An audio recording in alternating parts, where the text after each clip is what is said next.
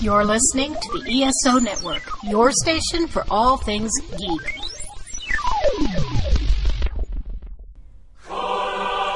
Needless Things Podcast.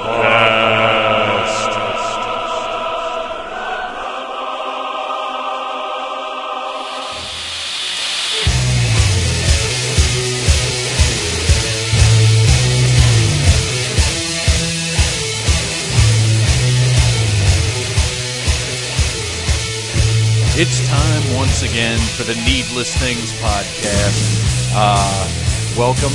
I am Phantom Troublemaker. It's time to talk about toys. Uh, it's time to talk about a little bit other than toys, though, before we get to the main conversation, which is a good one. I have a bunch of people on. We talk about Toy Fair 2013. Uh, before that, I want to talk a little bit about the podcast itself. Uh, my first podcast was uh, probably about what you'd expect out of a first podcast. I'm happy with what happened, but there were a couple little things that I had to to fix or take care of, and the same thing happened this time.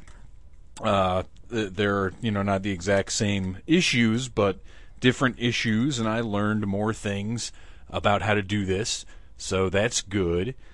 Uh, there's some there's some audio weirdness that you're going to hear in here and uh, it's not horrible. And I think you can definitely sit back and enjoy uh, all of us talking about toys.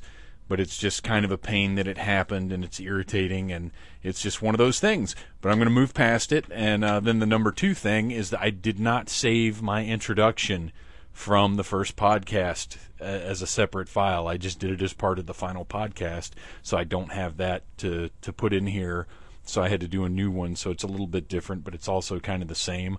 And at some point, I hope to have maybe my very own theme song to put in there. We'll see how that goes. I know a lot of musically talented people, and I'm sure if I asked one of them in the right way, they'd be more than happy to, to whip up some some rousing theme music for the podcast and maybe even entrance music for me uh, since I am the ring announcer for Monstrosity Championship Wrestling. Uh, and I'll, I'll get into that a little bit here, too, uh, since I didn't get to do it last time. Uh, I go by the name Phantom Troublemaker. Uh, I have a website called needlessthings.com. It's at needless, uh, needlessthingssite.com. Uh, I do reviews of movies and toys and conventions and, and any kind of dorkery you can think of. That's my thing. That's what I do. I write about it, I talk about it, and it's all very conversational. It's all from my point of view and and my uh, well of knowledge. I don't I don't try and talk beyond what I know. Uh, I don't try and go outside of my frame of reference anything that I discuss here or on the other podcasts that I show up on, which I, am the co host of a podcast called Earth Station Who, which is all Doctor Who. And, you know, I, obviously I'll, I'll watch whatever we're talking about on any given episode, but I, I try not to go, you know, online and do research and like be the ultimate repository of wisdom for any subject that I'm talking about because I feel like that dilutes my sense of self in a conversation. I want everything that comes out of my mouth to be purely from me and not something that I've I've read somewhere or some little tidbit of information that I found on Wikipedia. And I'm not going to say that I don't from uh, from time to time use those resources just to fact check something so I don't sound like a complete moron. Uh, I'm okay with sounding like a little bit of an idiot, but complete moron is a step further than I ever care to go. Uh, so you know, I, I I do what I can to to keep it keep it real, so to speak. Uh, but this podcasting thing, I really love doing other people's podcast. I really love co-hosting Earth Station Who. I'm not as fond of running my own show because there's a lot that goes along with it, uh, scheduling and running the show, and then editing, which I'm going to be doing in just a few minutes here uh, for this one and its editing is horrible. What a what a nightmare it is. Which is why you are maybe going to get these once a month from me, if that. Uh, it's all going to depend on when I find a topic that I think is exciting and interesting and something worth pursuing, or have a guest that I'm dying to talk to. And we've got some good stuff for for the second episode here uh, with Toy Fair. My guests, uh, I've got a buddy of mine for years now. Uh, call him Evil on the site. His name's Ryan, and he knows toys. He's been collecting just as long as I have. Uh, he knows a thing or two. We've also got Josh Wilson from the Oncoming Storm podcast, and uh, he he knows his stuff. He's a smart guy. He's good to talk to. I've talked to him on the Earth Station One podcast before, and then uh, we've also got Belligerent Monkey, uh, Jay Hornsby, who is an artist of no small local renown. He he humbly refers to himself as a part-time artist in the introduction here that you're going to hear in just a few minutes, and I I think that's that's not entirely true. He's he's a full-time artist. I mean, he's he's got a regular gig just like I do, doing doing real stuff for real money. You know, grown-up stuff, I guess you'd call it. But the the guys, if if you're an artist, you're an artist. I don't think there's any part-time to it. And uh, Jay certainly knows his stuff. Uh, really really talented guy. And to to say part-time artist, I think that's one of those things that just sounds reasonable when you say it, and then you look back and you're like, well, wait a minute. No, he's he's a full time artist, and he's he's fantastic. Uh, he he actually produced my favorite painting ever, and of of course that painting would be of me. And uh, you can find that painting on my Facebook page, uh, El Phantasmus, or on Needless Things. Uh, it's there as well. And go check out Jay's art on belligerentmonkey.com. He's really really good. Uh, we also have Mr. Bo Brown returning. He was on the first episode talking about Masters of the Universe, and he's back to do it again on this episode. And then finally, we've got a special report from Reverend Dan Wilson, who was supposed to be part of our roundtable, but, you know, things happen. I'm just glad we were able to get a special report from him, and uh, we'll talk about that in a little bit. But for right now, I think that's about as much as I can can give you as an introduction right now. One of these days, I'll have a conversation to post that's less than two hours long, and I'll be able to get into some personal stuff uh, a little bit more. But right now, we've got a whole lot of toy to cover and uh, some cool guys to talk to. So sit back, relax, grab yourself your favorite adult beverage, and check out Toy Fair 2013. Uh, it was a good one.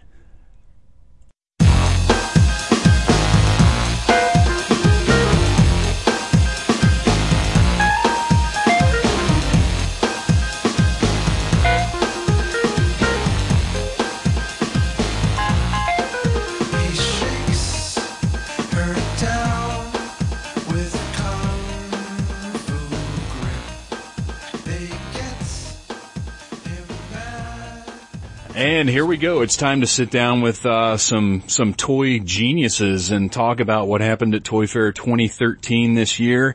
Uh, it was a really big show with lots of stuff that was cool. I don't know how many surprises there really were, but the the there was one big surprise that we'll talk about in just a minute here. But I, I think the overall quality of a lot of what we saw kind of makes up for for the lack of of really surprising things. And uh, but let's go ahead and introduce everybody we've got. Uh, I've got three guys sitting with me right now. Hopefully, we'll have Mr. Bo Brown joining us a little bit later. Uh, I've got uh, Jay Hornsby, Josh Josh Wilson, and Ryan Schweck uh, to put some some spin on the Toy Fair info. Everybody's got their own kind of arena of expertise. Uh, let's start off with Ryan. Ryan, what's your deal with toys, and and what makes you think you can hang with us tonight? Ah. Well, let's see. Currently, I'm collecting all the Mattel DC stuff, um, Marvel Legends, and through my son, unfortunately, I collect a whole lot of Legos. they put together once, and we never see them again. But right now, we're getting superheroes and Chima and, and Jago and Monster Hunters and all those fun sets. And uh, don't have anything to plug, but uh, yeah, that's pretty much it for me. Yeah, Lego's kind of nuts with the licensing stuff now. Not only their own properties, but but picking up pretty much everything they can. And uh, speaking of Lego, uh, we also have Mr. Josh Wilson. Josh Wilson, lay it down. What are you doing here? Well, I'm Josh Wilson, and I am a giant robo-aholic, And so if, if you are any sort of giant robot, I generally will collect you. Mainly uh, keep up with all the Transformer stuff, but I also collect a lot of superhero related things, the Marvel and DC six inch lines typically. And um, I am a lap Star Wars collector as well. So Yeah, I think there are a lot of those out there, but that might change soon, huh? yes, yes, it just might. And uh, finally, we've got the belligerent monkey himself, Jay Hornsby, uh, here to to help out with the conversation. Jay, what you got? Yeah, I'm uh, Jay. I uh, collect DC Universe classics, the Marvel Legends, uh, and the odd toy here or there, like the Predators and the Aliens. Uh, also a former Star Wars collector. I hadn't picked anything up recently, but again, that may change soon. Uh, I do artwork as a uh, part-time deal, so you can always check me out at belligerentmonkey.com. Awesome. Well, uh, Toy Fair was a big deal this year. It was pretty exciting, and, and part of the excitement was that we knew about some of the things that were happening, and then when they showed up, they got delivered on. And, and I think the first thing that we can all agree was a huge deal was Batman 66, uh, the presentation that Mattel, Mattel did, uh, and, and the lineup that they've got out of the gate. Uh, these things are supposed to be showing up in July, and they've got a Batmobile and Batman and Surfing Batman and Robin and Riddler, and they had all of this stuff on display. They had Penguin right there on display, uh, and then they've also got uh, Cesar Romero Joker. And a Catwoman. I don't. Th- do you guys? Did you guys catch if it's going to be Eartha Kitt or Julie Newmar? They have not said, but a rumor I've heard is that it is possibly a variant, is that they may end up doing both of them. Oh, they like kind of like Marvel's doing with the Legends. Yeah, and apparently it may be as easy as a head swap, so they won't. I mean, there's not much of a difference between that costumes except for the Sure. necklace, but Sure, sure. That would be cool. I'd be down with that. It'd be great if they just throw the extra head in. And uh, judging from the quality of these, I, I, you know, I almost wonder if that's not possible. But at the same time, Mattel's notorious about not wanting to give us accessories. But uh, what what did you guys think? What what looking at the pictures that they provided? Uh, what was your initial impression on them? I thought they looked great. Uh, I was sold as soon as I saw them. Uh, I can't wait for the Batmobile, that two pack, uh, with them climbing up the uh, window. Uh, I thought they all looked great, and I, as soon as I saw them, I was sold. Yeah, I think they look. really surprised. Yeah, I mean, like, especially that Batmobile. That Batmobile looks fantastic, and uh, just seeing the the couple of things that you can tell they're they're really going with the spirit of the whole line, but with Surf and Batman being amongst their their initial offerings. Yeah, I, I liked seeing that because it it showed to me that they understand what they're dealing with. Right. Yeah, and the uh, Riddler has his slippers. I thought that was a nice touch. Yeah. Yeah, and they're, they've already said that, uh, which it's kind of sad, but it's Mattel, so that they do have to verify things like this, but they have confirmed that the Cesar Romero sculpt will have the mustache, uh, That was excellent. to Yeah. hear, I do admit. yeah, with the paint, with the white painted over. Uh, how do you guys feel about him being Movie Master scale as opposed to DC Universe Classic scale? I'm probably going to be the only one that's not real thrilled with it, just because I don't collect any of the movie masters, so it's going to throw my shelves off a little as far as putting them with the other ones.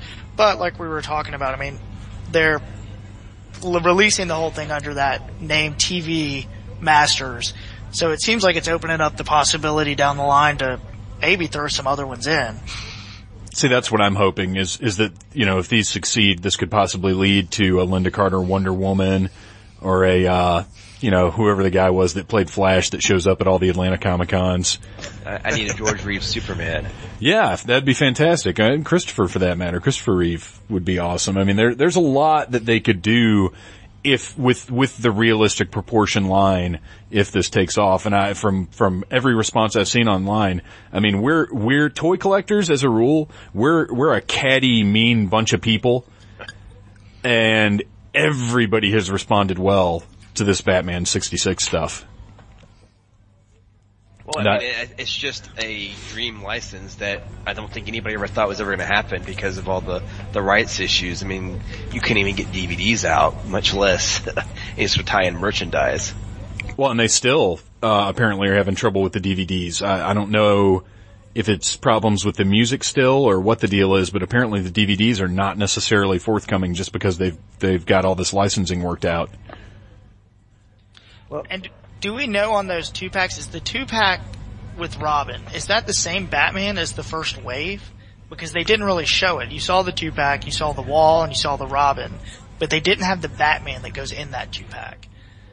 And I would be somewhat surprised if it is the same Batman, because otherwise why would you buy the first wave Batman? I would hope at the least it would have maybe a different head sculpt, like maybe one of them could be smiling or you know something else. I just I they have to do one with the Batusi hands.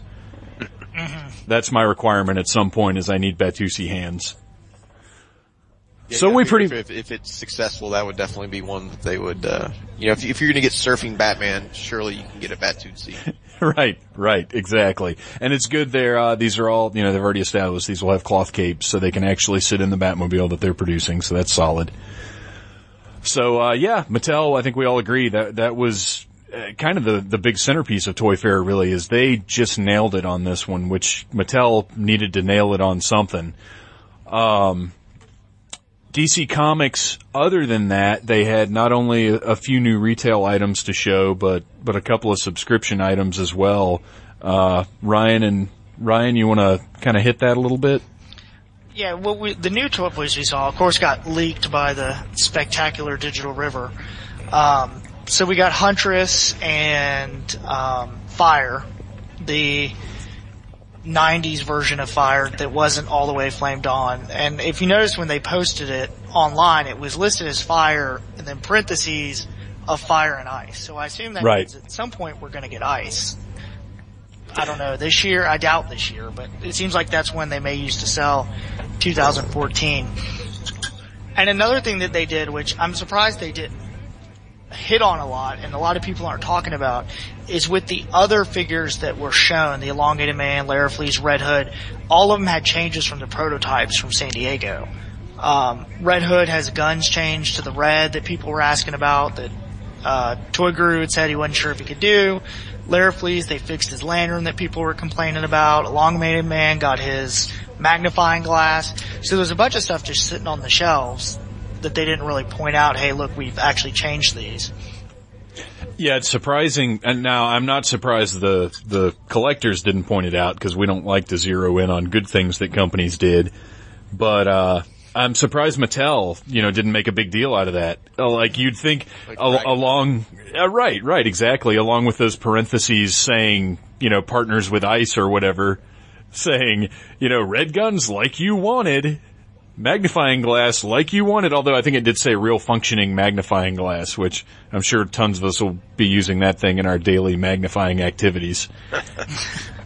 Hey, Brian, what did you think of the uh, choice of Huntress? I, I personally would have preferred the older version rather than the Jim Lee uh, belly shirt one. I kinda like having the Huntress with the belly window just cause it's so ridiculous. That here's the mob assassin, you know, female badass of DC and she has her belly button showing. She's like the opposite of Power Girl. She's completely covered up except for a little bit on her stomach. Because that's really what, you know, the guys want to see is a belly button. I I gotta say, I almost would have liked the new 52 one. I don't know if you guys checked out the uh, that miniseries they did. Well, and I guess she looks the same in Earth 2. I I dig that costume, although they've had a couple of variations already within those series. But Yeah, the Earth, uh, Earth 2 costume I think is more kind of like the classic where she's completely covered and, you know, Yeah. the, uh, all black, which makes sense kind of like Batman, you know, she's wanting to be in the shadows. That's why I think the, uh, the belly shirt's a little ridiculous. Yeah, I, I think I would have preferred the classic as well, but you know, at least you're getting a country figure, I suppose. but at the same time, when you're looking at it purely as a toy, it does look pretty awesome the way that they did it. And I think this is something I'm realizing about the new 52. As much as I loathe uh, the comics for the most part, they make great toys. Uh, They- see, I completely disagree with you. I, Really? Really? I, I think the designs are terrible. I can't stand some a lot of the new 52 stuff, like all the new um, the new Superman, the new Batman, the new Hawkman, all the new DC Universe stuff that's out right now is a complete pass for me. I see, I hate the looks in the comic book. I think it looks ridiculous that they're all wearing what looks like metal suits. But I thought when I saw the toys on the shelf, especially Superman, it looked a lot better than I thought it would. It, they make good looking toys. That whole Right. thing I, is I, a I guess not bad. I just I just don't like the designs. I mean, as a toy they look fine, but I'm just Well, that's what I'm saying. I in the comics, they're too busy. It's it's too much nonsense and kibble for artists to have to deal with for you know 20 pages. But as a three dimensional sculpture, all of that extra detail and stuff, uh, pardon the expression, but really makes it pop. Now, ah. one though that did not look good was that Darkseid. That thing looks terrible. yeah. Well, yeah. It looks terrible in the comics and the toy. except for the DC collectibles toy, just because it's so darn giant. But yeah, the proportions are just ridiculous on the Mattel one. Yeah, and the Wonder Woman and the Aquaman they've shown from the new 52, those looked pretty good too. Yeah, the Wonder Woman definitely of all of them to me would look like the best, and that would be the one I, I would would might pick up if I saw it in the store. Well, I think she's the one that, as a new design, offends me the least. I don't know. I, I'm pretty much the same way that I, I really have no interest in any of the new designs as far as figures, but I, I did see the new 52 Superman and the DC Unlimited line, and I'll probably end up caving on that eventually. because I, I, I I've bought every single Superman figure, at least variation of his costume, um, on my shelf, and I, I I'll end up caving eventually, but See, that's how I am with that's how I am with Batman. I, I did the other day. I when I came across him, I bought. I wanted the Batgirl because I actually like that design. I like the colors and the design and everything. But uh, the Batman was there, and I was like, ah, I might as well get it because I I do the same thing. I buy every new like version of Batman, so I went ahead and got him, even though he's really kind of dorky looking. How are the uh, legs on that Batgirl? Because she's using that same body that that same Batgirl body that's been used now a bunch of times with some. Obvious, I guess she's got different boots. And No, actually, she's she is uh, almost 100 percent new. oh, is she? Yeah, the only thing that they reused was the head and the hands. Uh, everything else is new. Does she have the uh, broken leg syndrome that the rest of them have had? She doesn't appear to. I haven't opened either one of them yet, but uh, the legs look straight. It, a matter of fact, if you look at these in the packaging, it looks like they kind of went to a little bit of effort to not put them in weird, stupid-looking positions. Um, I'm yeah, I'm curious to open them up and see what kind of plastic they used and how good the joints are and that you know the the typical Mattel problems. But uh, just from looking at them in the package, they look good. But yeah, I was surprised to find out Batgirl is almost completely new parts. Well, I will say one thing that I'm very excited about in the Unlimited line is that Batman of Zur-En-Arrh. Yes, Little Bat-Mite. Oh, love that. Still can't wait to get my hands on that one. yeah, dude, that looks awesome. I'm stoked about that. That and that Dark Knight Batman. I'm really excited about that Dark Knight Batman. Yeah, the Dark Knight one I thought was great, and I thought the Vampire one looked good too. All right, we've got uh, Bo Brown now joining us. Are you there, Mr. Brown? I am. Welcome. We are just talking about uh, DC, Mattel's DC stuff. So, and uh, just hang in there, jump in if you want to, but we'll get to Masters of the Universe as soon as we're done with DC. Right on. Awesome. Um, so we got fire. Hopefully we'll be getting ice. And I, I, it didn't occur to me because I have trouble thinking in the, the corrupt and rude way that Matty tends to think. But I think, Ryan, you're probably right that they're going to use, they're going to hold ice hostage until next year. Well, yeah, because they used the Metal Man to get us this year. Right, exactly. And now they're out of metal, well, they're out of, you know, metal men that matter. Yeah, if I were to guess, they're going to use Ice. I bet we see someone from the Legion. Um, just because that box set is, you know, awesome, but you're missing some pretty core members. Right, right.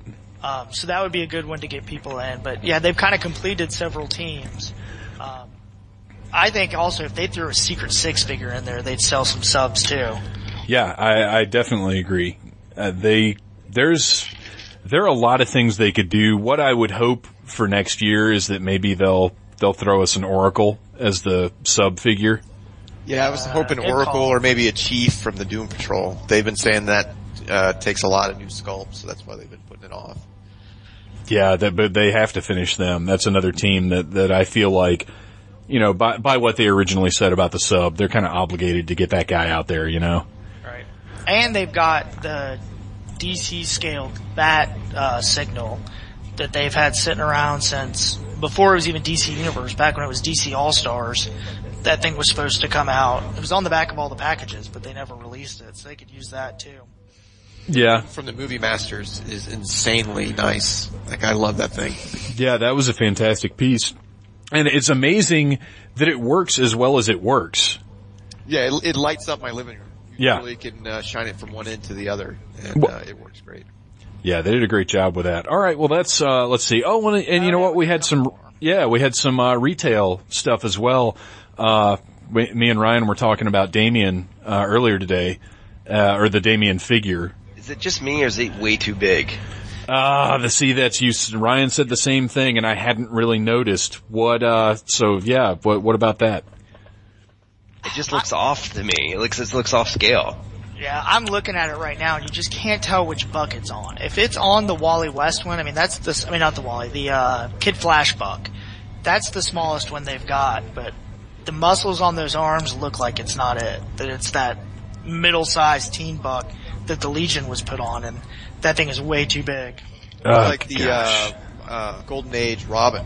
When they put the Golden Age Robin head on that body, it just looked creepy because it looked like a baby head on a you know grown man's body. See, I feel like he looks pretty small. He's got really narrow legs. Uh, you're right though; those arms do look kind of big, but uh, you know, I, I doubt it. But maybe this is a new buck that we haven't seen. I mean, it's hard to tell. Uh, The picture I've got up right now is he's on the same level as that Batman Beyond Batman, Right? and he comes up to about his shoulders. So, I mean, at least he's scaled down, but he still seems large to me. Like, Yeah, you're right. Really big. I'm I'm looking at one right now where he's beside that Batman Beyond Batman, and uh, yeah, he is he is up to his shoulder. But still, it's a Damian figure. We're used to scale issues within this line. Like, it's one of those things where it's Mattel, so you have to say, well, at least they're doing it. Yeah. Well, and if you compare pictures of that Damien to the pictures of the Freddy Freeman, the Freddy Freeman buck doesn't, whatever he's built on, doesn't look as muscular. He looks smaller, which would be unfortunate. Yeah, I think that might be the problem is he looks way too muscular. Mm-hmm. You know what? Look at Freddy's legs though. They look thicker. They look thicker and more muscular than Damian's do. But uh, and uh, if if you you guys out there listening want to know what pictures I'm looking at, at least Action Figure Insider had pretty much the best galleries uh, that I found of anybody. Yeah, that's what I'm looking at too. Yeah. Yeah, they they took some really fantastic pictures and uh, very thorough too. All right, so we've got Is uh, anyone else uh, picking up the Watchmen other than me? Am I the only sucker out there that got it? I didn't, but I'm kind of regretting it now. The I really like the packaging- packaging. Yeah. It's nice with the clam uh, clamshell, and it opens up with the card. And they've got on the sides, it's kind of like a book with its own uh, individual spine pattern. So I, this is one of the few things I'm actually going to keep the uh, packaging, and then have them set up in front of it um, because it, uh, you know, has the design behind it. I'm not a fan of of the. Uh, I mean, I, I appreciate the comic for what it is, but I'm not overly a fan of it, and and I'm certainly not really of the movie. But I do think the figures look fantastic. What what do you, Jay? What do you think of uh, comedian and Silk Spectre? Uh, I think they look good. Uh, you know, so far in the sub, we've only gotten one figure, which is the Rorschach, and um, I thought the gun may have been a little oversized, but other than that, I thought it was a great figure. And then, uh, you know, the packaging was great. Uh, and so, you know, the toys, I, I think the designs are solid. It's kind of hard to screw them up. And so Right. They uh, captured it pretty well. Uh, Have have we seen uh, comedian Silk Spectre and Night Owl before now? I think we've seen Silk Spectre, but not uh, Night Owl or uh, Comedian. I think Comedian was one of the uh, reveals. Same Okay. Yeah, I mean they look great. I, I've you know if I if I was a fan of the franchise, I'd definitely be buying them. I, I think they did a really good job on these. Yeah, I thought the Night Owl uh, looked really good. That was the one I was one of the most nervous about, was how they were going to do that, and I thought uh, it looked like they nailed it. I think another big surprise in the DC retail line that they didn't show but they announced was that the Beware the Batman cartoon is going to have two figures in the retail line. They're going to do Anarchy and Batman. Yeah, I think that's the best way for them to handle since they completely blew it with Young Justice and, and didn't even try to do a toy line for Green Lantern. They got the shows canceled. Right.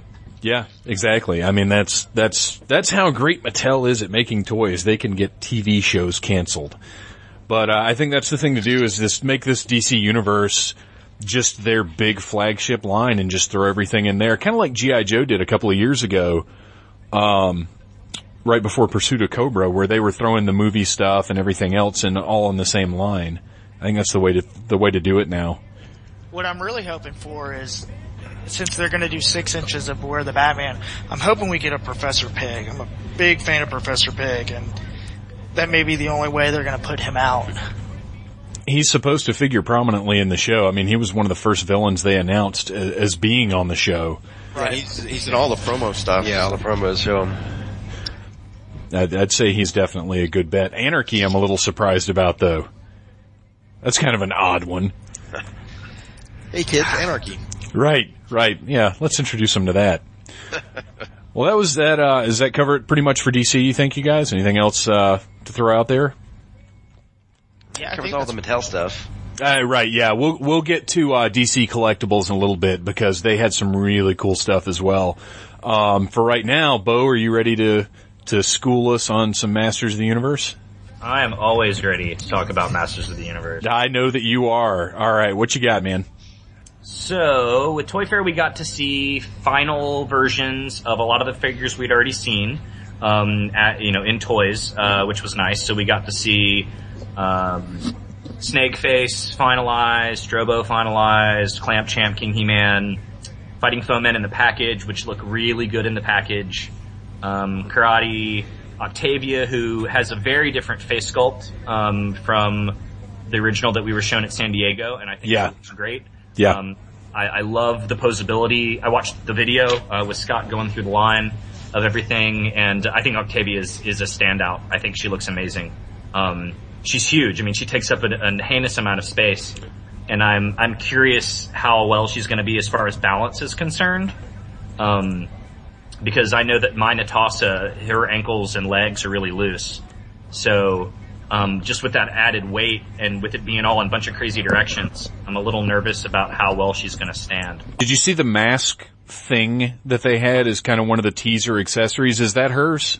No, I don't think it is. Um, my prediction on that is that's New Adventure She-Ra's mask. That see, that's what I thought. I saw somewhere uh, somebody said, "Oh, it's got to be Netossa's headgear," and I thought, "Okay, that's yeah, that would- makes would- sense." That would look completely ridiculous on her. Right, exactly. It doesn't work with the uh, already ridiculous wing thing sticking out of her face.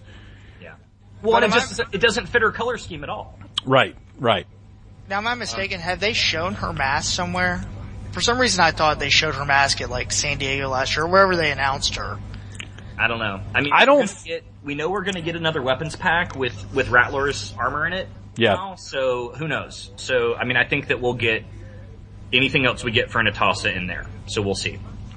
Um, but it just I don't know. It just, it's just crazy. Like I just don't. I mean, I, I know that there's weird tooling dollar issues per figure and everything, but I just don't understand why Netossa got just her crappy She-Ra figure shield that they all get and nothing else. And then Fangman gets like 37 accessories and he's almost completely new. He's, well, not completely new, but he's a lot of new parts. Well, and when he's in the head and, um, I think part of that Fangman churching him up so much was to sell the Filmation sub.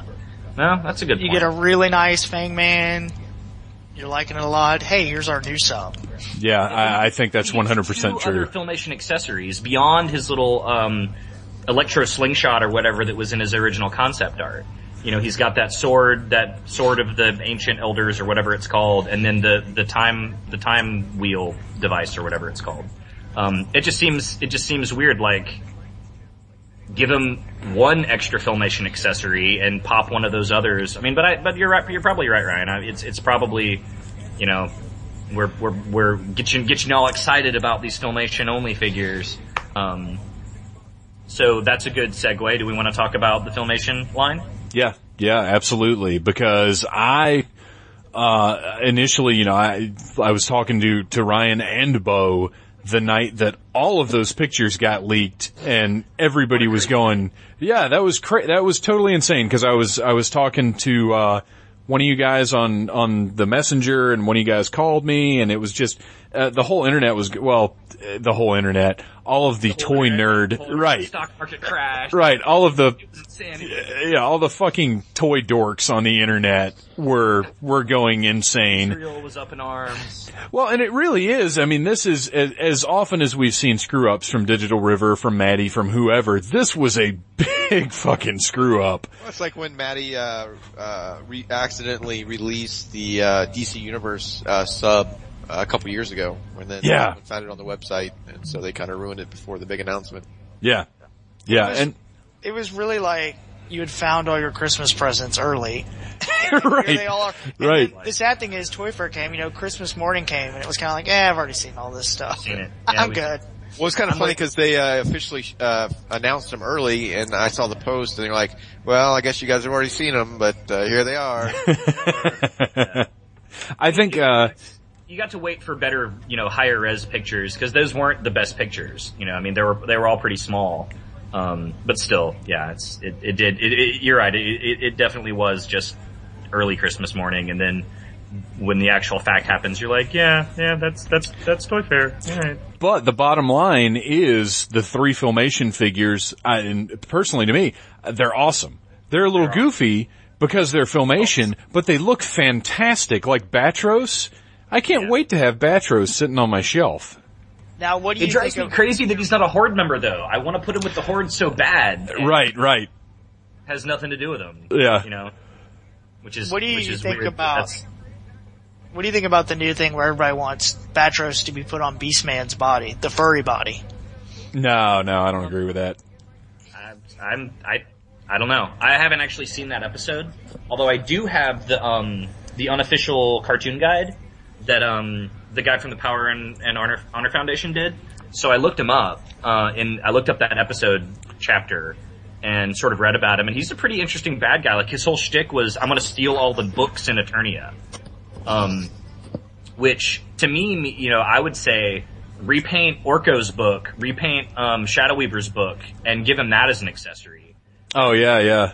rather than because like that was his thing. Like he was this knowledge hungry bad guy, and and what a weird thing for um. And then he stole one of Orko's books. So I would say like that would have been a more appropriate uh, accessory for him. Because he's this intellectual, he's this intellectual bad guy. Skeletor tried to get him to join with him, and he was like, "Uh, no, um, you're kind of, you know, whatever. You're Skeletor. I'm, I'm doing, I'm doing my own thing. He's an, he's an independent, you know. I don't have time for you and your gang of boobs. Well, Skeletor just got upset because there was somebody intelligent wanting to work with him. We can't Yeah. have that in the in the Skeletor group. Right. Yeah, that wouldn't work out at all. But no, uh, ba- Batros, I've I've seen the episode. I've watched it since they've been up on Netflix, but I can't, you know, I can't claim to have like really good knowledge of Batros. But I mean, this figure looks like like when they put it up, I thought, oh yeah, that's that guy. Like I, the, as far as the Beastman body, like I like his regular human body because honestly, because he kind of just looks like the caveman Batman. yeah. Yeah, Like- he does. Yeah. That's Yeah, good call. I'm I'm good with that. And then uh okay, what's the deal with Shokoti being called Shokoti? Is that a is that another licensing problem? I'm sure it's just, you know, quality control at Mattel, Yeah. as always. Yeah. And then Icer who just looks like Iceman with raver boots on. I think he looks good though, man, and, and for you being such a fan of translucency, Oh yeah, no, believe me, I'm totally down with him. I think he looks great, and he comes with the staff of Avion, hooray. Um, Yeah. So, you know, uh, Stratos gets an accessory, well overdue, yay, for Stratos. But I mean, you know, I mean, he, he, you know, he's a very cheap figure. Um, you know, there's not a whole lot new on there, and if you look at him, he's got Ice Armor He-Man all over him. With the boots, the boot tops. um, Sure, sure, yeah. Ice Armor He-Man all the way. The the cuffs, you can totally do that for Ice Armor He-Man. Um, you know, I'd, I'd be down with that. I'd, I, I, can, I guarantee you I would much rather have Ice Armor He-Man than Flying Fists He-Man any day of the week.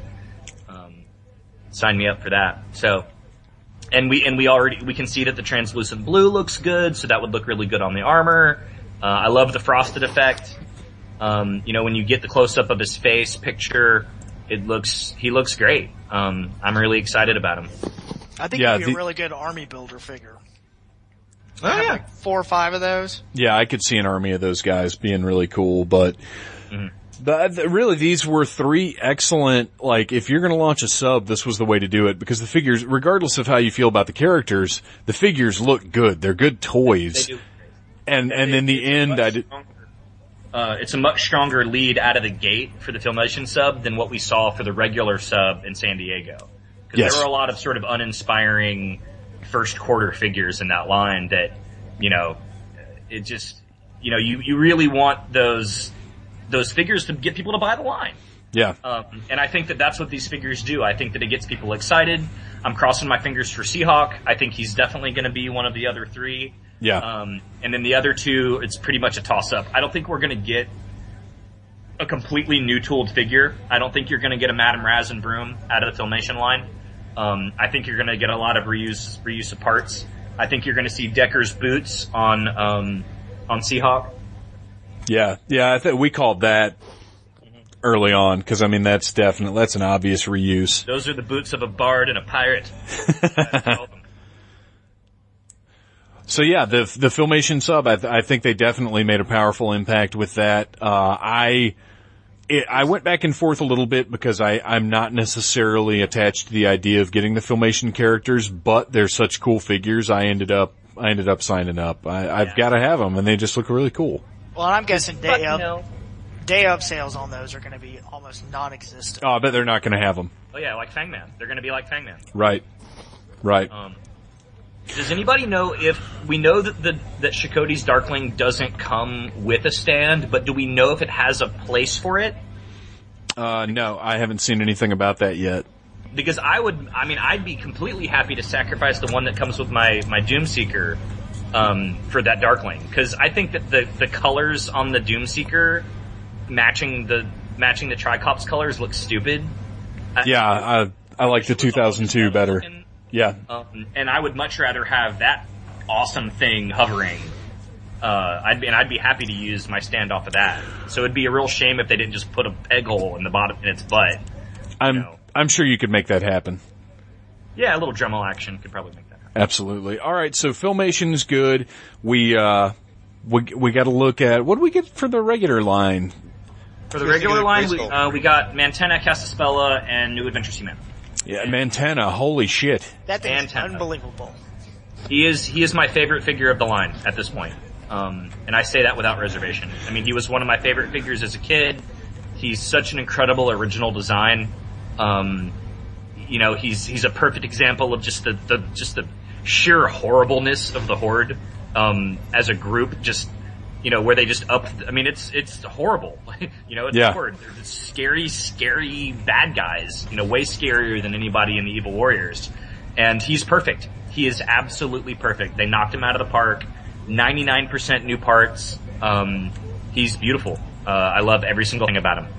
When I first saw him, I really thought that was going to be a quarterly figure, just for the amount of new tooling, the four legs, the Or even or even the Comic Con exclusive. I mean, really, for for the amount that went into him, uh, which granted it would have made people furious if he had been, but it just seemed like almost too much for a regular figure. Well, you know, I think what I think what you're seeing in Mantenna is you're seeing saving dollars by reusing parts on other figures and putting those tooling dollars where they belong Right. on somebody Yeah. like Antenna. Yeah. You know, I think that's what you're seeing. Like, think about how much money they're saving on Icer. Think about how much money they're, you know, how much tooling dollars they're saving on on some other figures that are, you know, 90% reused parts. Um, that's where that's where we get the Mantennas and and and and Ram Mans. You know, although Ram Man's more expensive, but um, I think he's just he's just great. Although I still haven't seen a good side shot of him to see how the front legs and the back legs sort of take up space, if, how much junk he's got in the trunk, and, and I found one. It's not on Action Figure Insider, and I'll send you a link. Uh, if if I remember where it was. But the side shot, he doesn't have like a bizarrely thick waist like you you might be worried about. It it looked it looked natural, and it's it's definitely uh, Modulok's uh, crutch piece or whatever you want to call it. Yeah. That they will be using that again. No, like you can tell, it's it's just going to work for that. Um, so we got some cool new stuff. We got like a smaller buck under there with a cover. I mean, I you know, like if you go to the trouble of making the smaller buck, it seems like you would just make a standard smaller buck and figure out a way to layer some of his like plating things that he has going on over it. So then you've got Lizard Man, 2000X Adam. Um, that sort of is is strange to me. I mean, Well, I think-. I, I don't know everything about how they create these, but I think there is sort of a standard where they have you start with a basic, you know, nude buck for lack of a better word, and then you can sort of add the detailing or whatever onto that. Yeah. Like I, I don't know that, you know, obviously it's not the same as using the exact same torso for all the He-Man and Skeletor and all those things, but I, I think as far as the form of it, I, I think uh, th- there is kind of a cost saving thing where the, as long as you've got the shape, you can add on to that. But I'm not positive. I don't know for sure. But, uh, speaking of 100% new tooling, uh, probably if, if Batman 66 wasn't the star of the show, then Castle Grayskull certainly was. Yeah. what, uh, what do you think? Well, you know, there's a lot of controversy, blah, blah, blah, blah, blah. You know, you can choose to be unhappy about getting Castle Grayskull, but that's a stupid sentence. I mean, that's a choice that you're making to be unhappy. Right. Um, and, and I don't want to be unhappy. I'm getting Castle Grayskull. I'm gonna wrap it myself, put it under my tree, and open it on Christmas morning. you know, so that I can have the experience as a grown man of opening Castle Grayskull on Christmas morning. And that's kind of the deal you have to make also with, with your significant other is, uh, th- this is, uh, this is it. This is my Christmas present as I'm spending $300 on this toy. Myself. Right. Yeah. So, uh, don't worry about me next year. We've been watching, our kids have been watching He-Man nonstop on Netflix. So I had the good idea to show them pictures of, hey look, they're making Castle Grayskull. And Oh. It turned into, oh. oh, we need Castle Grayskull, and I had to do this ad.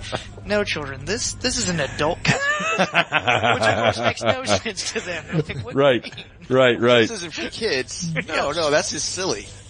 Well, Yeah. you know, you, you can go buy yourself a 2000X Castle Grayskull for like five dollars on eBay and let them knock themselves out with that. Right, yeah. I was quick to point out too, we can just go to the Phantom Thronemaker house and we can play over there. We'll get them all down and we'll have a grand old time. And, and they won't even realize they're actually playing with the vintage Castle Grayskull. Now, Dave, I asked you this earlier. I, I don't collect this line, but I, uh, I listened to you guys talk about it before, and it made me, uh, I guess one, very glad I don't collect it because I would collect everything, and two, regret it, uh, not getting it. But, uh, how is it display wise? Is it going to be able to open up to where you can put it on a shelf, or is it going to be either closed or the the 90 degree turn? I, that's a good question. I don't know if it opens up beyond the 90 degrees. It's hard to tell. You you only see it at the 90 degrees. Um, I'm looking at a picture of it right now and I don't think there's any way for it to open flat. The rocks underneath one of the, the columns doesn't look like it would allow for it with the hinge in. I don't in. know. I'm looking at picture eight of the He-Man.org gallery, and it. I don't know. It looks like there might be room for it to open up all the way. In which case, yeah, you could you could open it up flat all the way. Now, He- I'm guessing that hinge pulls out though. Yeah, that Toy Guru had said that the two sections, and I, I had thought that the tower on the right side had actually been somewhat of a separate piece, so it would almost serve as its own hinge. But it's obviously there's just one hinge on it. But you're right, there's a bolt that goes down. You can actually see it's painted silver that goes down through the hinge. And Toy Guru had said that you would actually be able to take the two pieces apart if you wanted Well, to display I it imagine It'll come apart. as a facade. But uh, it's I don't know. It's gonna be interesting. I think I'm gonna have to put it on a table or something. yeah. I might have to move the giant AT-AT into a different location. Yeah, someone that doesn't collect the line, I thought it was uh, very impressive. It it looked great. Um, It it made me very happy that I, you know, never started because uh, I I would have to get all of it. Yeah. Yeah, I mean, this is, to me, this is a must-have piece. If you're collecting the Masters of the Universe Classics line, you can't not buy this. That's absurd. It's a no-brainer. And I, I just don't. I mean, people and their beef and stuff. It's crazy. Now, I do agree with people saying that um, it was a mistake to put so many figures on it that it does make the castle look smaller. Right. Um, which which really you know rub people the wrong way, and and and it is smaller, and I understand why it's smaller. I, and I'm and I'm glad that I don't have to pay. You know, I mean, not. That, I mean, I would. I would pay another fifty bucks or or whatever if it was if it was an extra two inches tall. I'd I'd pay the extra fifty bucks. But you know, whatever excuses they say about oh it doesn't fit in the box, make the box bigger. Who cares? You know, Sure. um, it's it's a crap excuse, but uh, I still think there's so much more to like about it than not like about it that I, I just don't get. You know, I'm I'm I'm happy. I'm I'm beyond happy. Well, and the other the other thing about it is this: is that if you look at the vintage castle, uh, what people are not understanding is this is Masters Universe Classics. It's been stated since the very first figure is that they're modern interpretations. They're kind of the ultimate versions of the vintage toy line.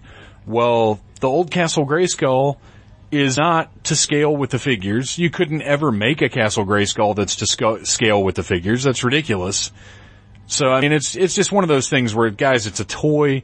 It's going to look awesome, and and get over it. Two inches, eh, you know, really, seriously. Ask any lady. Two inches just doesn't matter that much. it's not that big. right. so okay, so we're pretty much in agreement that there there are a couple little things about Grayskull that maybe aren't ideal, but but this is Mattel we're talking about. I think we've done well to get the product that we got. Well, and I think it's genius that they have, really without officially announcing it, is that there's going to be a Castle Grayskull expansion pack, is what it Sure. sounds like. Sure. With the grade and whatever else is going to be in it, Yeah. probably some weapons fine, or you know, something. I I, think that's a great idea. Keep the cost down on the castle, and if you want this extra stuff, here it is. Yeah, I agree. I, I mean, I, I'm sort of, I would love to have gotten the robot as a figure though. I mean, I, I you know, That would have been fine. I, I would have had no problem with that being just part of the sub, or or even a, you know an outside the sub type of deal. I, I- the robot not was not ever a thing. Like when people were talking about like, well, is it going to have the robot? I never quite understood w- what the deal was. Like, is that really that important to um, you? Thing you're going to have facing the wall? When I was a I'm- kid, I used to fantasize about what that robot sticker was. There's- I agree. I think it's, and there's a spacesuit in it for some reason. Like, and this was before New Adventures came out. So like, you know, in my head I was like, you know, did they go to space? Does the castle, I think at one point I decided my castle could actually lift off and fly into space and it was like their little spaceship. Nice. Well, and there you go. And that's what it is, is, is certain, certain things, and that's, that's what you have when you're selling toys to, to 30 to 35 to 40 year olds, is you've got, everybody has their own things that meant something to them as, as a kid. Because as kids, we all have our own interpretations of what all the weird shit is that's in our toys. So one guy, is going to think that suit of armor is the best thing in the world, and another guy is going to be fucking furious because the the dungeon grate that he had some awesome story about when he was a kid isn't even in it. And that's the thing is you can't, you know, you, you everybody's got their own thing that's going to be important to them. But I think it would have been cool if you're gonna do a, an expansion pack anyway, then have the robot be like, you know, have it be a pack that, that the, you know, pack it like a figure.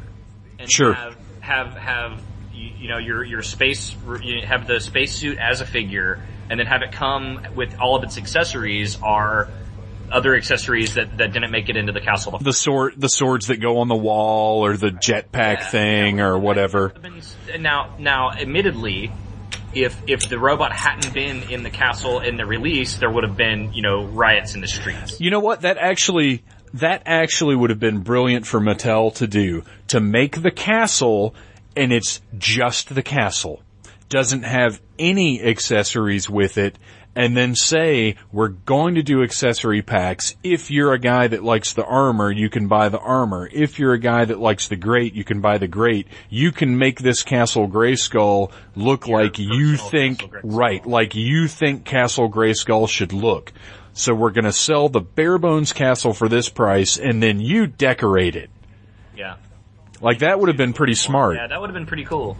Um, Well, we've uh, we've spent about 20 minutes on Castle Grayskull here, and we've got lots more stuff to cover. right. Castle Grayskull was fantastic, though. I'm very very excited to have it in the house. Uh, another pretty big surprising thing that, as far as I know, nobody was expecting. Uh, it's time to move on from Mattel to Hasbro and talk about these six inch Star Wars figures. Oh yeah. Yeah, that was out of left field.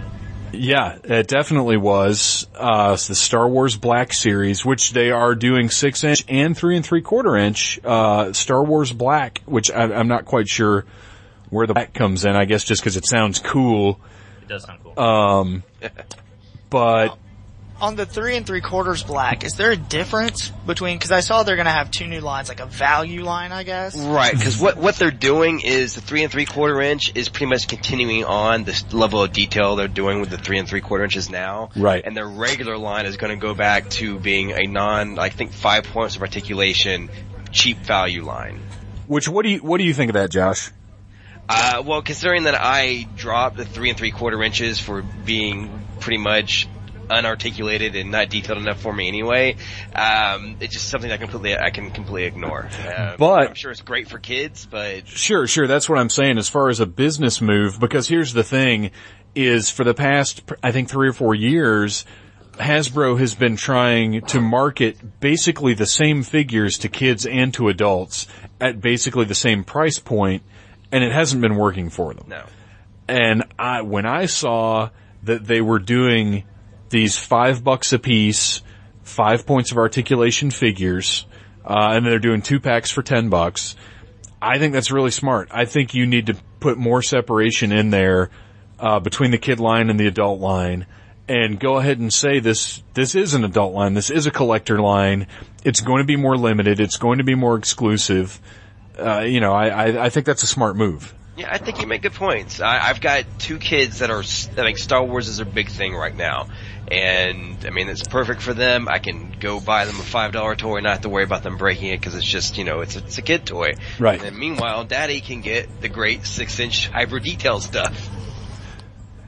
So what do you guys think about the six inch line? I, I've got my own feelings about that. I know most of you guys are pretty excited about it though. What's, uh, I know for me, I I dropped the the smaller line a few years back just because I felt like I had most of everything, but um, the six inch line is very tempting, and I think I'm going to uh, end up picking them up. Yeah, I, I totally agree. I think I'm all in on this line. It's something that I love Star Wars, and I dropped that three and three quarter inch line years ago. I just never felt like they were really fitting in with all my other collectibles because everything else I was getting is, you know, like the Marvel Legends, the the DC Direct type stuff, and all that kind of, and my Transformers. They're all in the six inch scale and more detail, and I just it never seemed like my Star Wars collection fit in with everything else. So when I was putting stuff on my shelves, Star Wars was always the stuff that kind of went away first, and this is kind of what I want. And they've said that they were looking to, you know, target the dad market, and that's me perfectly. And I, I think that looks fantastic. I'm really happy too that they've announced that they're going to focus on the original trilogy. There's going to be a couple of the prequel figures in there. You're going to get Darth Maul. You're going to get a couple here and there, but primarily they're going original trilogy with them, which makes it a little better, I think. No Captain Pancakes? I'd love to see Cat Bake. If I don't get a Plo Koon figure, I'm going to leave. I will start a letter writing campaign and write a letter a day to get my Plo Koon. I would have liked to see a build a figure though. If you're going to charge me, you know, 20 bucks, I think it'd be easy to do, do like the three and three quarters did. Make a build a droid or a probe droid or something like that. Something, Yeah, especially I mean- like that R2D2. I mean, 20 bucks for that small of a figure. I know. And then and they're not exactly bringing it home with the accessories. I mean, they, they've got all the necessary stuff, but it's not wowing you. I don't know. I think I think they've done a pretty good job actually because if you look at them, Uh, the first thing I said is, well, if they do an R2, he better come with all his extensions and panels and, and all his, you know, little, little gadgetry. And he is. Yeah, I mean, and that, that's great, but the thing is, you have to have that. If you're going to sell a figure that's half the scale of everybody else, it's got to have all the accessories. Well, and that's the other thing about R2 is traditionally R2D2 figures have sold for the same price as everything else in the line, but have never been scaled properly. There is, I think, I, cause I, I still collect the three and three quarter inch stuff and, and have been for years now. And I've got probably 20 different R2D2s and I have one that looks like he's the right size. He's big enough. Uh, they, they really like to make R2 too small.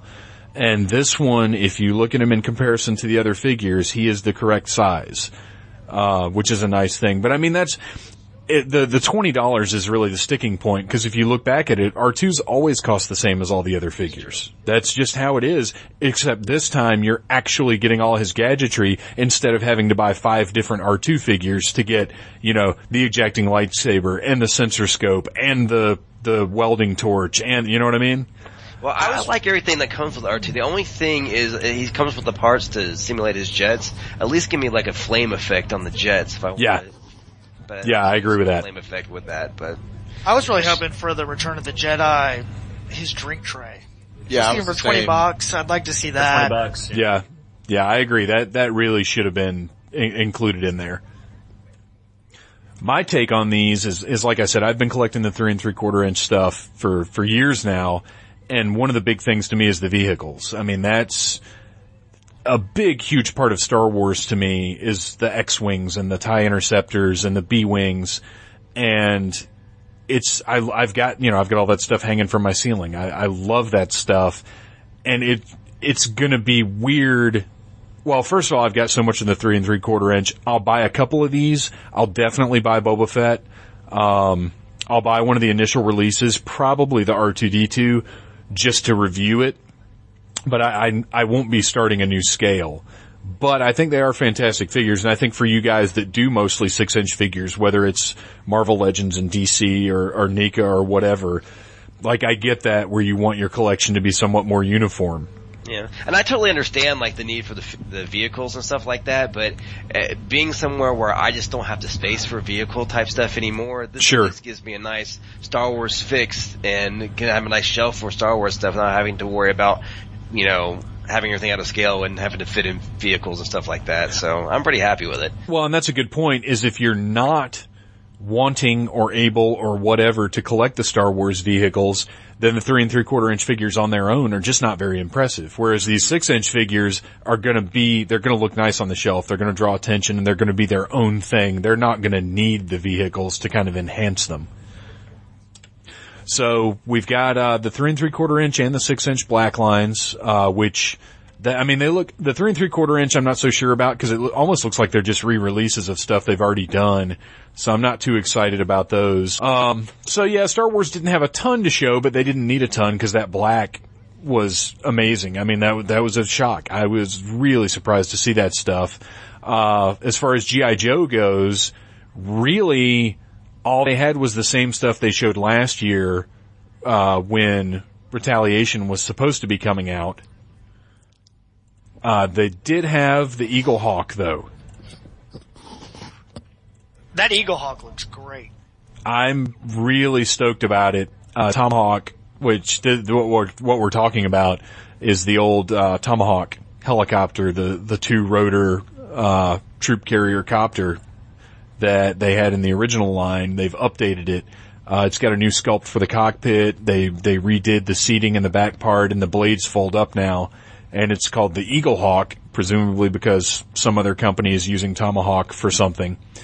Uh, but it looks awesome, and, it, and it's really the only big new thing that they showed uh, that that was different from what they showed last year. We're we're getting a couple ultimate figures, Firefly and uh, Storm Shadow are getting ultimate versions, uh, Cobra Commander as well, which are kind of supposed to be the be all end all versions of these figures. Which you know, once I see them in the store, I'll decide how I feel about that because I feel like I've got be all end all Cobra Commander and Storm Shadow already. But uh, The ultimate Storm Shadow, at least, didn't look much different than that Storm Shadow that came out, I guess, two years ago. Yeah, they did. Uh, I mean, it's it's got some more detailing, but I'll have to really take a look at it to decide if it's worth a purchase because I just don't know that it's that much better than the one I've already got sitting on the shelf. Uh, and the same thing goes for the Cobra Commander. I, I just don't know that that's another buy, especially for ten bucks. So GI Joe really just you know there there wasn't a lot to look at there that we hadn't seen before. Uh, Transformers, on the other hand, Mr. Josh Wilson, Yeah, what what did Transformers have for us this year? Well, that seems to be where Hasbro was focusing all their energy on. They brought a whole lot of new stuff for, for Transformers, and I guess the the big thing that uh, they announced would be the uh, big, over two foot tall Metroplex that they have announced that is going to run about $125, but be the biggest Transformer that they have ever produced. Which I mean, that's you know you, initially hear 125 dollars and you're like, oh my gosh, that's crazy. But in this day and age, like that's a bargain for a giant Transformer. That that is true. They they they had always you know they had a huge transformer back in the day, Fortress Maximus. That's uh, I think this is supposed to be a little bit taller, but they couldn't ever do anything like that because something that big did not ever pass their drop test. Because they would Right. always break and create shards for children to choke on. So I'm, I'm kind of wondering how they got around it for this one, but uh, I mean, it looks great. It looks very, very nice. It's not something that I think I'll ever be able to afford or have room for, but I'm glad they're doing it. Because It's, I mean, it's completely insane. Uh, this is looking at this thing. I mean, it looks like a kid. Yeah. Uh, it's it's ridiculous. Well, and it's got when it's in that, I guess the fortress mode, the Voyager class Transformers can go down the ramps and stuff. That's how big that thing really is. Is that it's made for the smaller version of those Transformers to go all around it, drive in it, all that mess. Well, and that's the genius of, of what some of the Transformers stuff they've been doing for the last few years is the smaller scale uh, vehicles er, and figures have been able to interact with the larger scale stuff, just never to the degree of this Metroplex. Yeah, he, he's all made to to be used. I think he- they can say something like 20 figures or something could fit on him and stuff like that uh, of, of the little legend size figures. So yeah, he's he's very impressive. I I, I hope it does well for them. I'm, I'm I just kind of question it. You know, Hasbro with their Transformers lines, it, it's it's very odd to see because they have to cater to the adult people, and yet they're also trying to cater to all the children, and that has kind of caused a lot of schisms between you know people wanting to collect them, but then also because you get things where like they pack in three bumblebees into a case, and because they think kids are going to buy that, and then they just sit on the shelves and you never get any the new stuff. But um, I- again, this is something that is squarely for the adult market that I hope does well, so they'll continue to do stuff like this. But but yeah, that, that's the big news. Um, Hasbro does two different lines of Transformers toys. One which is their Generations line, which is made more for the adult collectors. That's more of what I'm focused on. And uh, what they're doing uh, for 2013 is they're actually going to be tying in a lot with. Well, last year they tied in a lot with the video game, the Fall of Cybertron video game that came out. Right. This year, they're looking to tie in with the comics that IDW put out, and um, they are very excellent comics. And so now they're taking a lot of the original designs that they've done in those comics, which is what a lot of older fans have been asking for for years, and are now putting them out. So they've got a new Megatron that's um, based on the design in the comics. That's actually a stealth bomber that he transforms into. And um, there's they're doing another version of Bumblebee, but at least he's the comic Bumblebee. And then they're also doing um, what else are they doing in that line? As far as um, uh, oh, they're also doing an Orion Pax figure, which is Optimus Prime before he was chosen by the Matrix and became the leader of the Autobots. It's his original form, supposedly. Um, and it ties in with the comics. So those all look nice. Uh, the the bigger thing that I'm interested in from that line is they're doing some larger, and they're actually bringing back the triple changers. They haven't done triple changers in years. I saw that. Uh, that um, which one? Is Blitzwing, right? They're doing Blitzwing and they're doing Springer. Oh, okay. And Blitzwing is the Decepticon that's a, a tank and a jet fighter. And then uh, Springer is a helicopter and a car vehicle, features These- car. These guys are the definition of overcompensating. Yeah. Like it's not enough that I'm a freaking tank. I have to be a jet fighter also.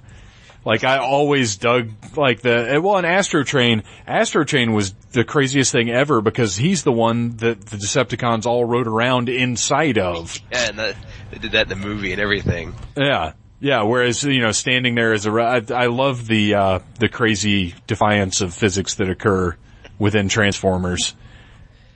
And so, so those, those coming out, um, also for adult collectors, um, in Japan, they do a line called the Masterpiece line, which are high-end, very high quality Transformers, and they, they did one this past year for Optimus Prime. It's like a hundred dollar figure, but he stands about a foot tall and came with a big trailer, and they announced that they are also going to be bringing over the Masterpiece Soundwave that's going to come with all five of his tapes. So Soundwave is about a foot tall, and the tapes are um, they all transform into a tape that'll fit into his chest. So I guess when they transform into their uh, various little robots and various animals, or you know, they're probably about uh, four or five inches, three to four inches tall, I would imagine.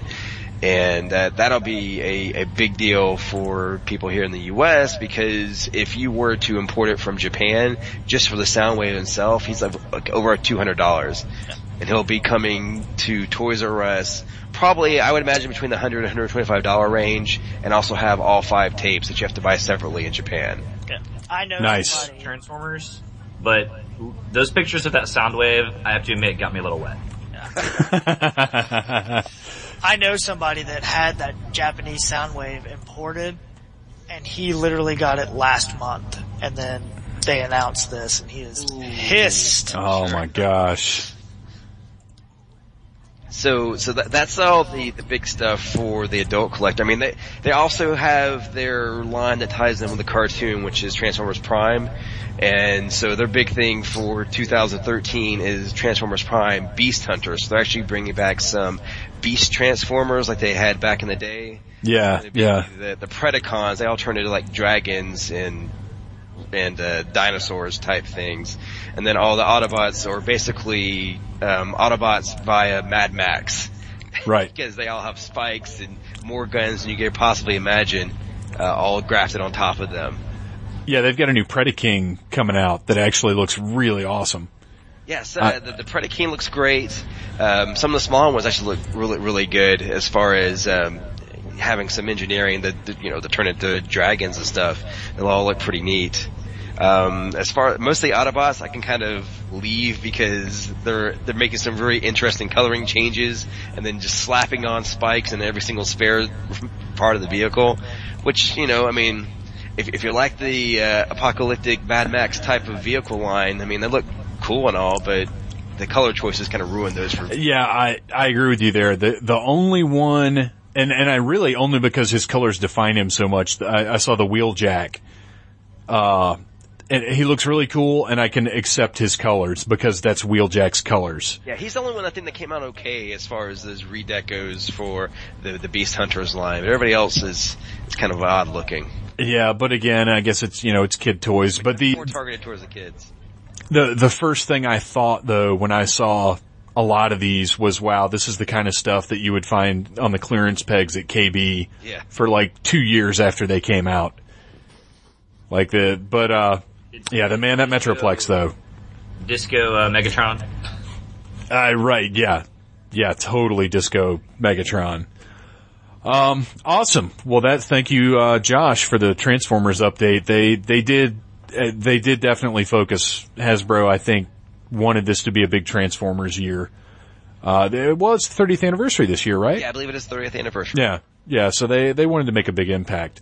Uh, we're gonna take a quick break here and we will come back with some talk about Marvel Legends and then pretty much everything else at Toy Fair. So, uh, we'll be right back.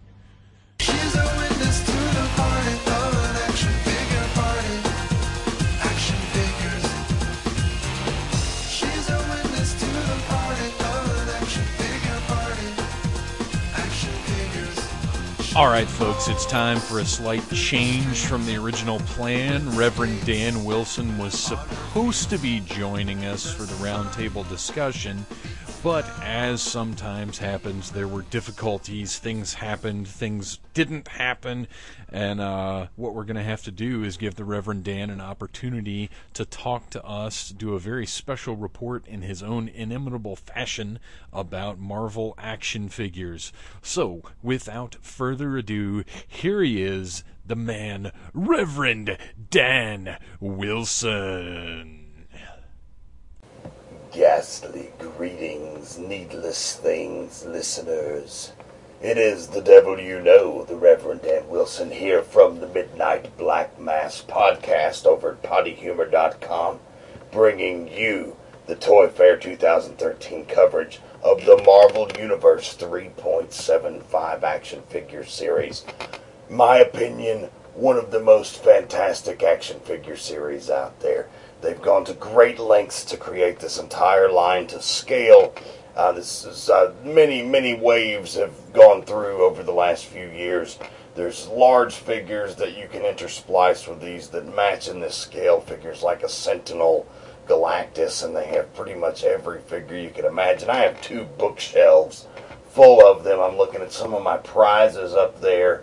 Uh, got a beautiful Doctor Doom, a fantastic Thanos, a wonderful Mr. Sinister, an Apocalypse, a Green Goblin, the Red Skull, uh, and many, many, many more grace the office here at the compound. So always very excited to hear what's going to be released in 2013 at the new Toy Fair. And here we go. What do they got on the docket? Rhino, classic Spider-Man villain, plowing through walls. The guy we learned in recent years had a, a very tragic backstory with his wife, and uh, they really put a whole lot of new heart into this character.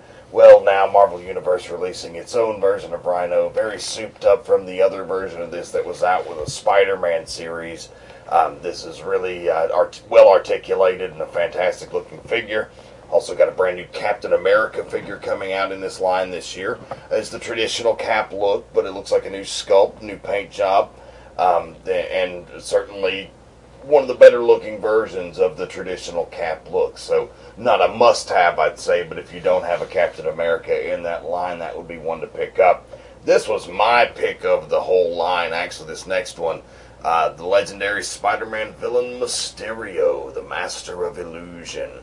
Uh, such a unique character that doesn't necessarily, in my opinion, get the love that he really deserves. Very happy to see a figure of the trickster that is Mysterio, the Master of Illusion, uh, man who has been the thorn in Spider-Man's side for many, many years, and as I say, a very underrated Spider-Man villain. A fantastic looking Elektra figure. Uh, if you're a, a fan of her, of course, from Daredevil originally, and then spawning off into her own series and movie. Uh, certainly, this is a well done figure. The sculpt is fantastic. Um, it just, it, it definitely looks like Elektra. Uh, and also, probably runner up, the next two figures I thought were just fucking outstanding. And that would be Cloak and Dagger.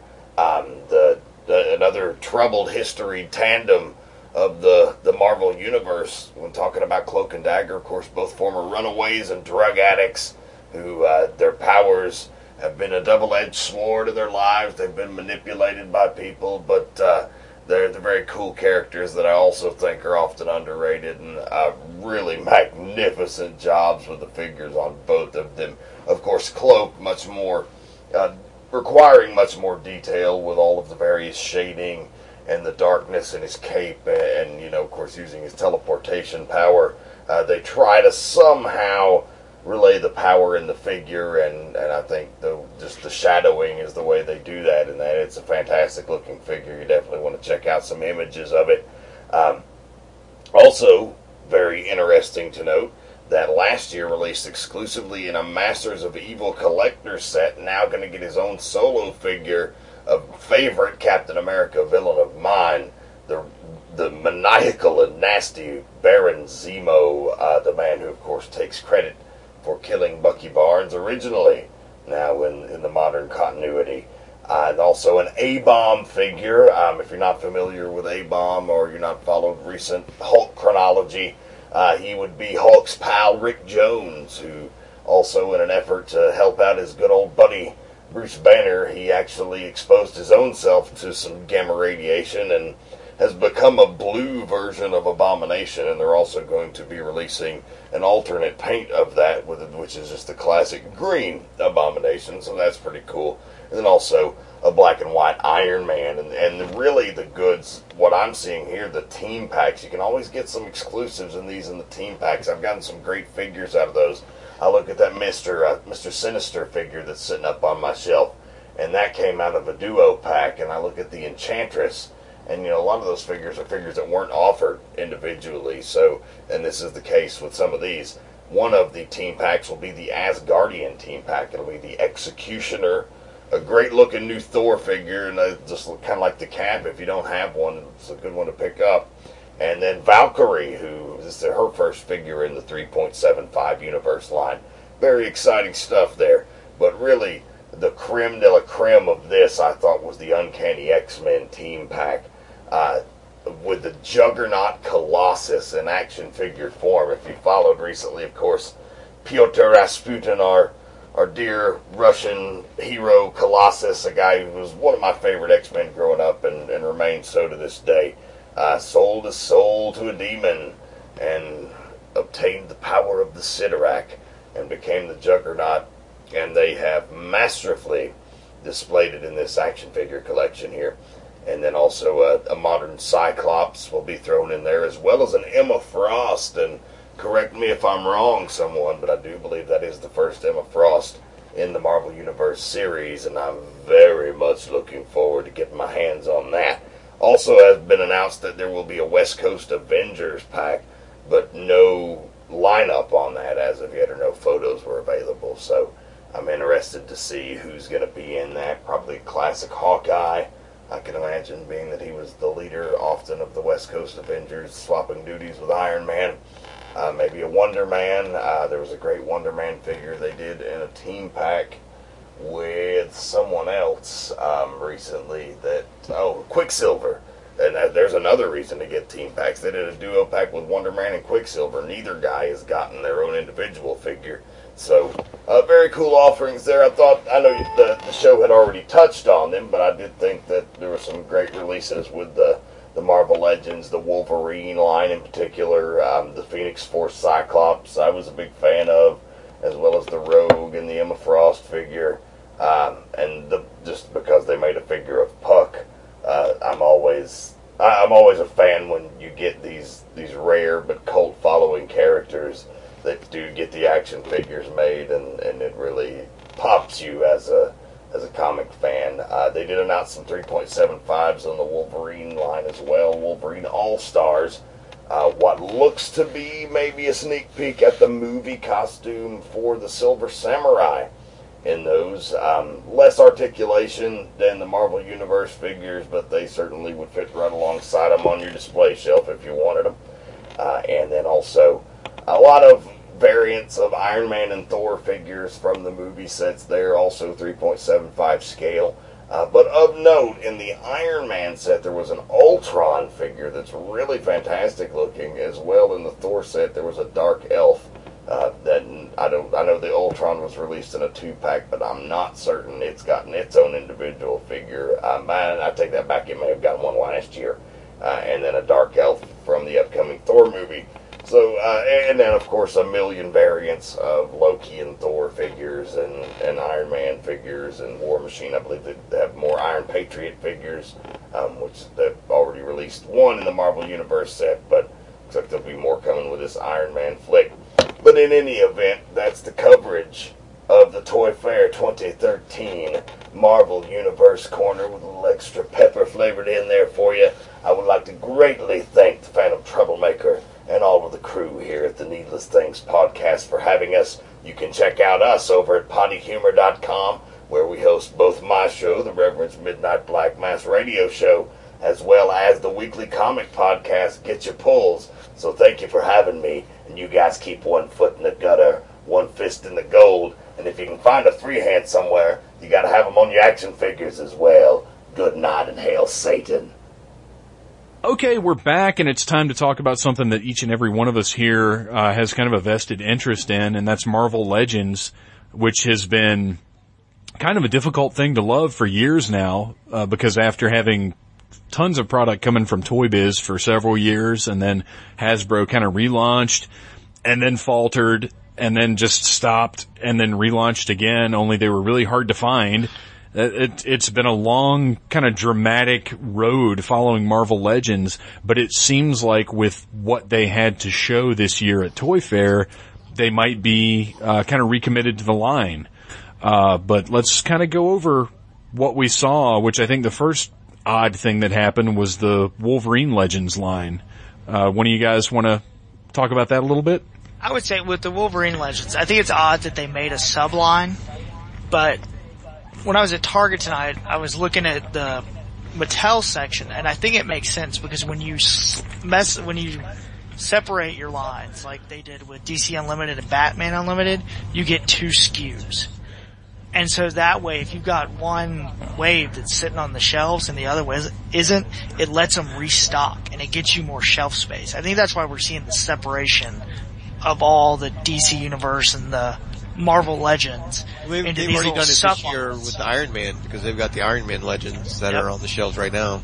Exactly. Well, and that's what it is, is Wolverine, I think is supposed to tie into the movie. Even though it has, the, the line itself has nothing to do with the movie, it's kind of similar to how they did the, uh, the Batman, uh, legend, Batman Legend? Batman Legacy, Right. uh, figures that, that came out, uh, well, in the Green Lantern, uh, lines that they did when the Green Lantern movie came out. I think Hasbro is, is very smartly taking a page out of Mattel's book. One of the good, one of the good pages, fortunately. Cause there are a lot of bad ones they could have chosen. Yeah, so the Wolverine Legends, who did we have? You have Astonishing Wolverine, Cyclops, Phoenix 5 Cyclops, which blows my mind that they have decided that that's a good idea. right. A modern Sabretooth, and then what is their new big thing, I guess, their Marvel Legends have decided that making running changes, it seems particularly with females, to kind of, I guess females traditionally don't sell more. So you have Right. Emma Frost and Rogue running change, which it looks like the cases are split 50-50 on those. It hasn't Yeah, been that's- harder. That's something I hate because you're getting a brand new figure as a variant, so it makes it very, you know, difficult, um, to find, you know, if it's something you want, it's, it, it makes it that much harder to find on the shelf. I know with the previous, um, uh, waves, I've had to rely on you guys to, uh, find them for me because I've never seen, seen them, uh, in retail. Yeah, don't even get me started because I, as excited as I am to see an X-Force Wolverine costume and then uh, an Angel uh, being released, I have still never seen that Deadpool and his X-Force costume on any shelf anywhere, and it makes me cry to think that I'm going to miss out on that. And then, I've got one on my shelf. I mean, They should buy Fry's Electronics of all places. Right. Yeah. Let me give you, let me give our listeners a tip. Go to Fry's Electronics to look for toys, cause that's where I found the whole line, uh, that came with the X-Force Deadpool and Punisher. Now granted, I still haven't found Blade or Moonstar, which I want very badly. Yeah, I haven't seen either but, one uh, of those either. I've not seen any of that wave on any shelf anywhere. I think in theory, the running change is a good idea. What they're not taking into consideration is the regional distribution. Because just, just because say Atlanta, Georgia gets a certain allotment of cases of, you know, Rogue, well, they may not sell through to the point where we ever get the Emma Frosts. Whereas, you know, another, another place may get just an initial little bit of Rogue and then tons of Emma Frosts. Like it, it doesn't, I think it doesn't work for the way that distribution works in this country. Well, and what's unfortunate is it appears they're not marking cases because if you buy online from Big Bad or Amazon or anything like that, you can purchase the running cha- You can't purchase like Mystique. You Right. pay fourteen Right. dollars and you're either getting Mystique or you're getting Danny, but they can't guarantee which one you're going to get. Right. And that's, that's a, that's a problem. I don't like that at all. But what I do like that they've decided to do is they've costed out the larger, you know, giant sentinels we used to see as the Build-A-Figures aren't cost effective anymore. So they've gone with the minifigures. So we're getting Puck, Rocket, Rocket Raccoon, Hit Monkey. I think that's a great idea. See, I hate that. I guess, uh, um, I hate the fact that you have to collect the entire line. Sometimes the figures that you, you don't want to get a mini figure, basically, you know, a figure that's smaller than the regular figure. I think that uh, I, I don't I don't care for that at all. I think the only other option though was to stop doing the build a figures. Yeah, I guess, I it guess it was nothing. I guess it's something. But Right. I mean, as recently as this past year, you know, they had some normal size build a figures with, um, you know, that you uh, Terrax and I think um, was it Professor? well as as recently Yeah, as recently as as now because they're doing the Ironmonger in the Iron Man Legends line. And that's a big figure. I mean, it's Yeah, that's a very large figure. when it's together. But all of those Iron Man figures are repaints. There's not a there's not a new s- tooled piece among them. Right. So that I guess that is the difference there. I don't know. It's it, that's the thing is you know as people who spend a lot of money on toys, we feel that things should be a certain way, but we just don't have all the information and we never will. You know, we don't know every little thing that goes in. And as much shit as we like to give, uh, Scott Neitlich, uh, Toy Guru, the brand manager for, for Masters of the Universe and, and kind of a head honcho at Mattel, uh, you know, he gives us more information than we've ever had before. Half of it is kind of slanted and suspect, but most of what your modern toy customer knows about toys probably came from that guy. I mean, he's really opened the door on how these things work more than anybody else ever has. Yeah, I agree. You get a lot of the behind the scenes stuff that you know it would have been speculation before, but at least you're hearing it directly from him. So we've uh, so we've got Wolverine Legends coming to tie into the movie. I think that's supposed to come out sometime this summer. Uh, and then we've also got our standard Marvel Legends, which we're finally getting Wrecker. How weird that we've gotten pretty much the rest of his crew and are only now uh, going to be getting the leader. Right. And he's he's coming along with uh, modern Hawkeye and a classic Hawkeye. Some kind of weird red and black Spider-Man that I've never seen before. What's the deal with that? That is uh, Scarlet Spider, which is, I believe, the current. That's Cl- uh, Clone Wars. Goes way back. What's his name? Uh, Jay, do you know his name? Uh, Ben Reilly? Ben Reilly. yeah. that's Kaine. Oh, Kaine. What? Like from WWE Kane? Is that why he's red and black? Well, back in the Clone Saga, there were multiple co- uh, clones of Peter Parker, and there was the Ben Reilly one, which is, was his replacement. He was the original Scarlet Spider, but he's dead now, and Kaine was like the evil, disfigured Peter Parker clone. But back when they did the whole storyline uh, a year or so ago, he redeemed himself and became good, and now he's the Scarlet Spider. So Oh, okay. all right. And he's got a current series. An Yeah. ongoing. Oh, well, that's good. At least they're not making a guy who's already dead. Uh, speaking what, of what dead, I do like about these assortments is there actually are kind of tying into more recent stuff that Marvel is doing, which I think is a good idea.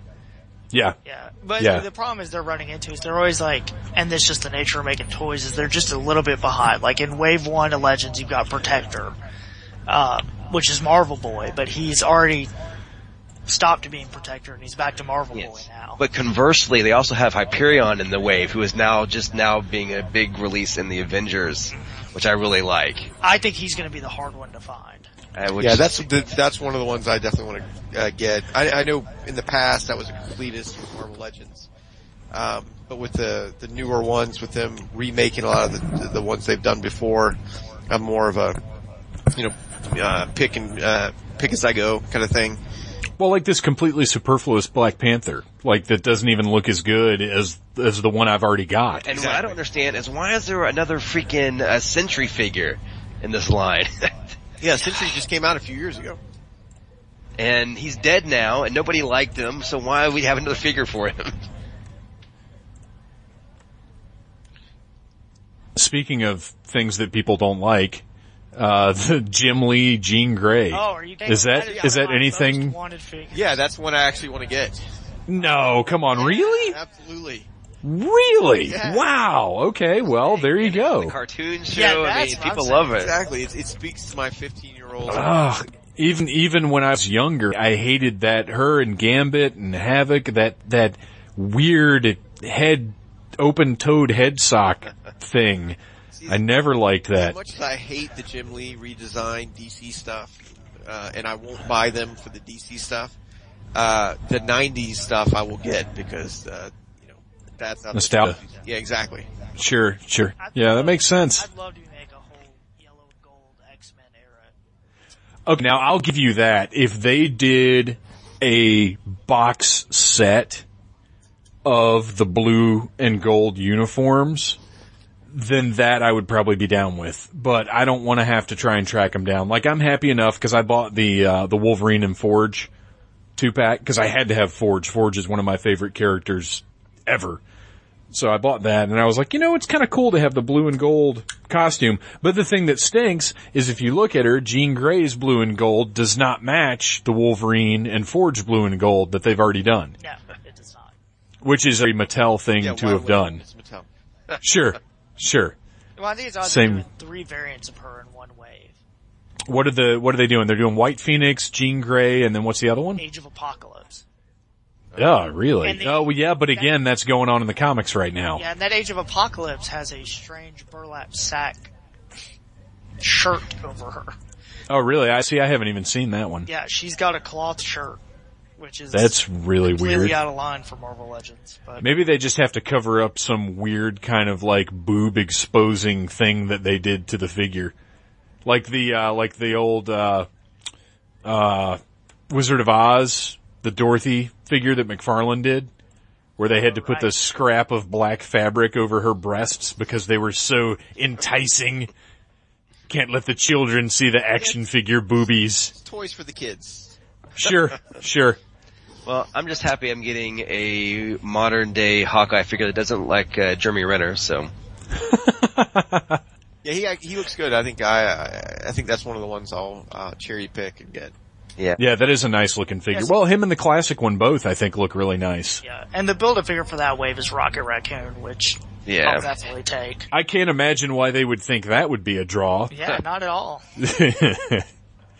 um, so yeah, Marvel's got some, some pretty decent stuff coming. Uh, I'm getting a little tired of seeing the exact same male and female body over and over and over again, but I think that's just where we're at. If you're gonna collect six inch toys, you're gonna have to deal with that. Um, but at least they've got a good selection of characters and it remains to be seen just how frustrating it's gonna be to find the variants of, uh, of each of these guys. Uh, so with that being covered, that pretty much takes care of the Hasbro that we wanted to talk about to get today. Obviously Iron Man 3 stuff is already hitting the shelves and, and, uh, you know, they had a ton of it at Toy Fair, but since it's already out there, I don't think we need to really discuss that a whole heck of a lot. Uh, I'd like to instead move on to the toy company that nobody seems to be able to agree exactly how we pronounce it. Uh, it's N-E-C-A or Nika or NECA or Necco, like the wafers maybe. I don't know.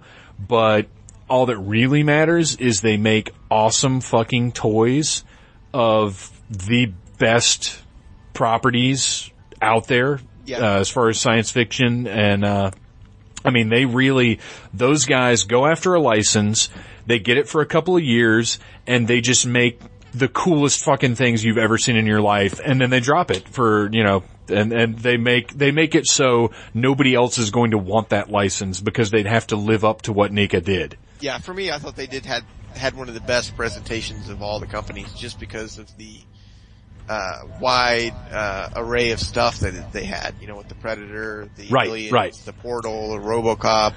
I mean, they they had so many different. Uh, even they had DC Avengers. I mean, they had a little bit of everything.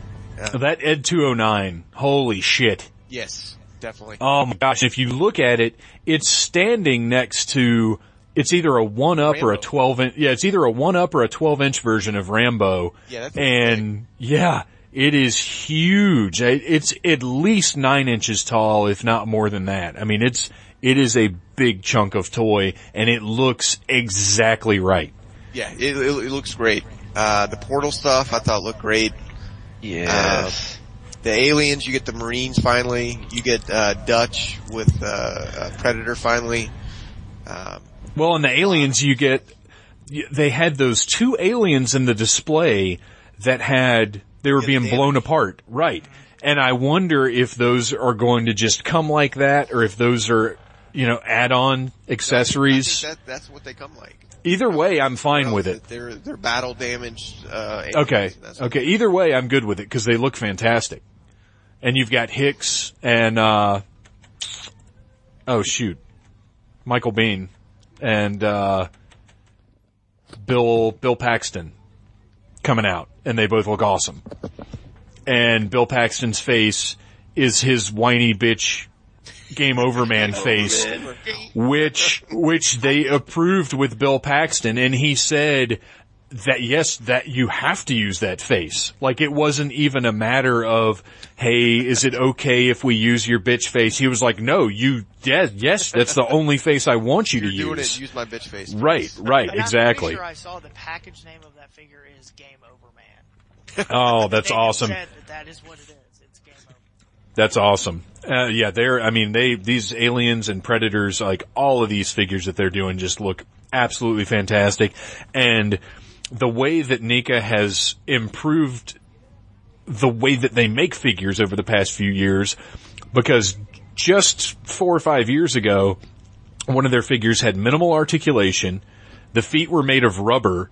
I have an Angus Scrimm figure that they made that I have to prop up because he just leans and he has no points of articulation so you can't really adjust the way he stands or anything. He looks fantastic, but he's not made all that well. Now, when you buy a figure from these guys, this thing is loaded with articulation. It's sturdy. It can be posed in lots of ways and the detail on it, uh, they- they're doing the best sculpting of any company working right now. Well, I think the most amazing thing they showed was that Predator trophy room. Yeah. That's, And Yeah. I don't know if that's a two pack and that comes with it or what that thing is. It's probably just a diorama because they just recently released Freddy's Boiler Room, which is what that is. It's the big boiler from the Nightmare on Elm Street movies and it lights up and all it is is the diorama. It doesn't come with a Freddy figure. It's just the, the boiler. And I think this is going to be the same thing where it's just that wall. Well, a lot of the predators have been coming with skulls. Right. So I think that's all the skulls, or at least some of them may be coming from the other figures. And so, you know, if you collect everything, then you can fill it up. Right, exactly, exactly. Like I think it might come with one or two and then you, you use the ones that have come with the other two packs and everything cause the one two pack that I'm looking for, I think it comes with two skulls. Yeah. Yeah, but I've got that one. And it Yeah. comes with like one alien and then one predator skull. And I, right, and I think they're meant to fit in that, that diorama. yeah, and I got it, uh, it was an alien and predator two pack, uh, from a year or two ago and that also came with the skull or two. Yeah. Yeah. And then, uh, it's not only, you know, the licenses that are specific to NECA, but also you've got the, uh, the comic book stuff that they're picking up and making these huge 24 inch, uh, figures of Batman and the Avengers. Like that's, that's pretty crazy. It's weird to see the multiple licenses, you know, and that seems to be happening a lot more lately. But, uh, NECA has two Batman figures coming out. This one, uh, one, one quarter scale figures.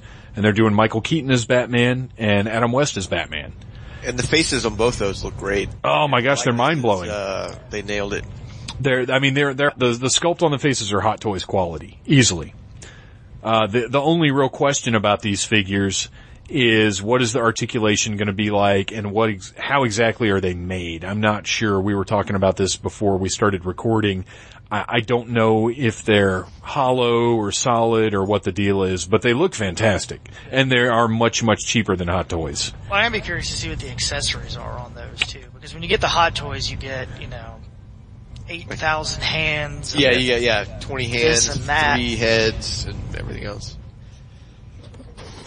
Yeah, I don't, I don't know if that's, uh, they're 85 bucks a piece, but for a quarter scale figure, that's not, that doesn't really suggest anything. It's not like you can look at that price point and say, oh, well, they have to come with you know, whatever. Uh, it, with that, just looking at the figures, you could think, well, they could just be 85 just for what you're looking at. Cause they've got fabric, uh, fabric capes I and, mean, and, and that wouldn't be unusual. I mean, anything that's quarter scale, I mean, you're running at least in the hundred dollar range. Sure, sure. If you go into the hot toys territory, Right, definitely. And these aren't, you know, they're not clothed or anything. They're sculpted, but I mean, they really do look fantastic. They've, it, it's, it's, it's a thing that NECA has kind of developed on their own. And I guess it's appealed enough to, for people to cross license with them because they're also doing, uh, Captain America from the movie and Iron Man and the Iron Man. Have you guys seen that thing? he looks good. Oh my gosh. And the pose that they've got him in suggests just a shit ton of articulation. I mean, this isn't, you know, we're not talking about seven points of articulation on a large scale figure. We're talking about 30 plus points it looks like. I mean, he, Yeah, I mean, it's- it- it- you can definitely tell he's got ankle, knee, he's got a thigh swivel, and I mean, looks like he's got waist and chest. I mean, high points of articulation there. Yeah. Shoulder, uh, wrist, and elbow. I mean, he's pointing out. Yeah. Well, and plus it looks like the uh, thruster panels on his back are up as well. So I mean, even even beyond just the bodily movement articulation, it looks like portions of his armor are going to function. So I mean, that's that's awesome. Out of any of them, I would say maybe that's the one you could really look at. You know, if you're just going to get one of them, Yeah. Iron Man kind of lends the just the design lends itself to being a toy. That's the one that you could have on the on the shelf alone and be like, okay, well that's just I totally That's agree. just And awesome. With it being armor, you don't, cause, you know, these are all movie representations. You don't get the same, like, like, I'm sorry, but I hate that Captain America movie costume. as great as the figure looks, I just, it's not something I'd ever buy because I'm not a fan of the costume. I, and I, I can understand that. I, because I was back and forth when, when Walmart did their exclusive Avengers, the six inch ones.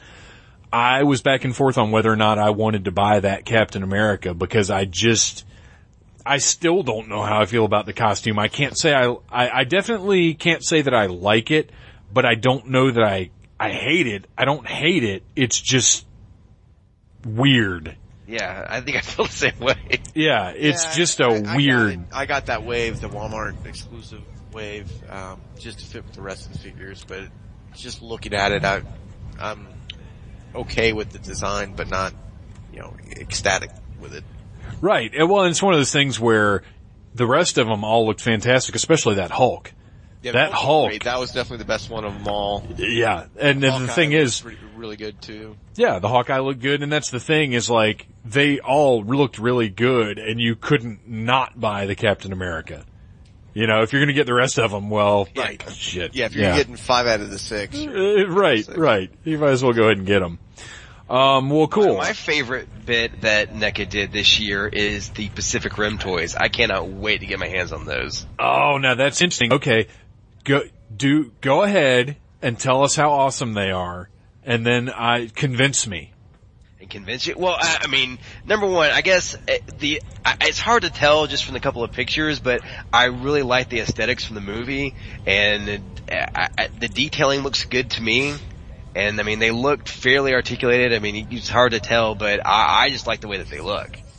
Here's my thing with them, eh, because I am so incredibly stoked about Pacific Rim. I, I am an unabashed fan of, of Guillermo del Toro and pretty much everything he's ever done.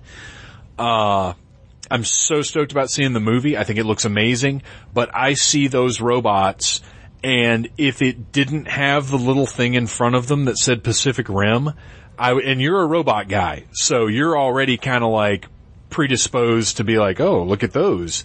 But to me, if they didn't have that Pacific Rim name tag in front of them, I would have been like, oh look, it's some generic Japanese robots. I really don't give a shit. Like, I'm the same way. yeah, Uh, it's one of those, I, I want to see the movie first before I, uh, buy anything. Sure, sure. Yeah, and uh, they just didn't excite me. And I'm not saying, in no way am I saying they're bad designs. They're cool designs, but they look like every other fucking anime robot I've ever seen in my life. And I'm just like, meh. Well, I, I kind of disagree. I don't know, maybe just because I'm more into the whole giant robot genre. I, I, I think they are much more, I don't know if a realistic is the right word to use when you're talking about giant fucking robots. but they, they, I mean, they look like they, cause it's obviously something they've had to translate to, to film in a high, you know, uh, budget type of, of movie that, um, I mean, they actually look like something that possibly could be constructed in real life. They, I mean, cause they, they are proportioned correctly and, but then they each have, I just like the way that that you have different looks depending on where they are made. Like the Russian one looks very different from the American one. Well, and what I will give them a lot of credit for is the decos. Um, they are very well painted. They've got what I like to refer to as Star Wars wear. They they've got smudges and they're dirty and they've got oil spots. Yeah, I really and they like look That. I yeah. just me. They they they well they they look like they've been through some shit and that makes them stand out a little bit. and actually, Right. In you know, quote unquote, real life, actually done something real. Right, and that that does stand out to me, but but like I said, I'm stoked about the movie, and once I see the movie, I know I'm gonna be like, oh my gosh, I have to have all of those robots. But just on their own on the shelf there, I was kind of like, eh, they're not doing it for me. As opposed to the Prometheus figures, which I was very excited about. Yeah, I, I, I, I like those a lot too with the David. I think, uh, I'm definitely gonna pick up a few of those. Yeah, just well, and then they've they had the new ones of uh, I can't remember his name, but the geologist after he's been infected, he's all gnarly looking, and uh, um, Noomi Rapace or whatever her name. Yeah, yeah. Well, El- Elizabeth Liz Shaw, Shaw. which I only remember because Doctor Who had a companion named Liz Shaw. Um, but yeah, they look fantastic. And, and again, like everything with NECA, the, uh, the likeness on that figure is outstanding. Absolutely amazing. But, uh, yeah, they, they had a powerful, like, it's gonna be hard for me to pick between them and Mattel for best in show because Mattel really had some stuff that was pretty mind blowing and surprising, but NECA just had quality. Well, Just and, uh, man, just diversity of what they had. Something they kind of put out that didn't get hit on a lot that I'm super excited about is they're making Christmas story figures. And they showed Ralphie and the old man. And Nice. I'm really excited about those. And Oh, I didn't even see those. He looks great. He comes with a in scale to the figure leg lamp. I will absolutely be picking those up. Yeah, I think for me, uh, NECA, uh, had so many different things that it was just, any one line would be, uh, great, but the fact that they've got like 10 of, 10 of them is insane. And they made a drunk ET figure. That's the best thing ever. no, it's not. It's the worst fucking thing ever. Fuck ET. in his a horrible conversation brown- with a ten year old boy who's drunk on banquet beer. Ugh. That is the best thing ever. They, they had the, uh, gremlins, they had the, uh, the, the girl gremlin, uh, Oh yeah, the the life size uh, maquette. yeah, Yeah, That thing is fucking the Kick-Ass crazy. 2 stuff. And you know- Carrie. I haven't I haven't said this. I'm going to say it now because this is my podcast and and this is a forum for this sort of thing. Uh, somebody out there, somebody in this crazy world that we live in, is going to buy that female gremlin maquette and they're going to fuck it. That's going to happen, and and you heard it right here on the Needless Things podcast. Sadly, uh, that is absolutely correct. Someone out there cannot wait, uh, for that figure to come out. That was I mean, the highlight. Look at it. I mean, and what's sad is uh, the same thing can probably be said about the giant AT-AT that came out a couple years ago. anyway, let's move on now. Was pretty damn nice. It is a very sexy AT-AT. Uh, it's got quite an exhaust port on it. Um, anyway, uh, so NECA had a great presentation. They, they really did a good job. Uh, we've also got a couple other companies to talk about. Playmates, uh, had some new Ninja Turtle stuff to show, which, which I, my plan has worked. At the beginning of the year, uh, I set in motion a scheme to get my son into Ninja Turtles so I would have an excuse to buy all of the new Ninja Turtles toys. And, uh, it's worked. He's totally into Ninja Turtles now, so I have an excuse to buy all these new Ninja Turtle toys. Uh, we got the sewer play set, which is crazy. Oh, this is the point I was gonna make, uh, uh, Josh. I think there's a good chance that Metroplex is going to do very well, not just with adult collectors, but with kids too, because that Ninja Turtles sewer play set, uh, the last retail price at Toys R Us was 150 bucks and they cannot keep it in stock. Really? So, I- yeah, I've looked for it is tough to find now. Uh, you can really, you can get it online right now from Amazon and from Big Bad Toy Store, and that's about it. I don't even know that Toys R Us is restocking it because they've done their reset and their shelf space no longer allows for that sewer play set. So I, I don't know what's going on with it, but it's, it's worth every penny, but it's a high dollar item and it, it did incredibly well. Playmates took a big risk in producing it and taking up that much shelf space, but it, it paid off for them. So I think Metroplex has a chance. If, if enough kids, I guess, care about Metroplex, which is really where it comes in. Well, I mean, it's just a big giant robot. I mean, Who wouldn't want that? And that- well, and that's really that's a selling point. I mean, that's the thing is it's really all it's going to be is if kids collect Transformers or not, and obviously kids collect Transformers.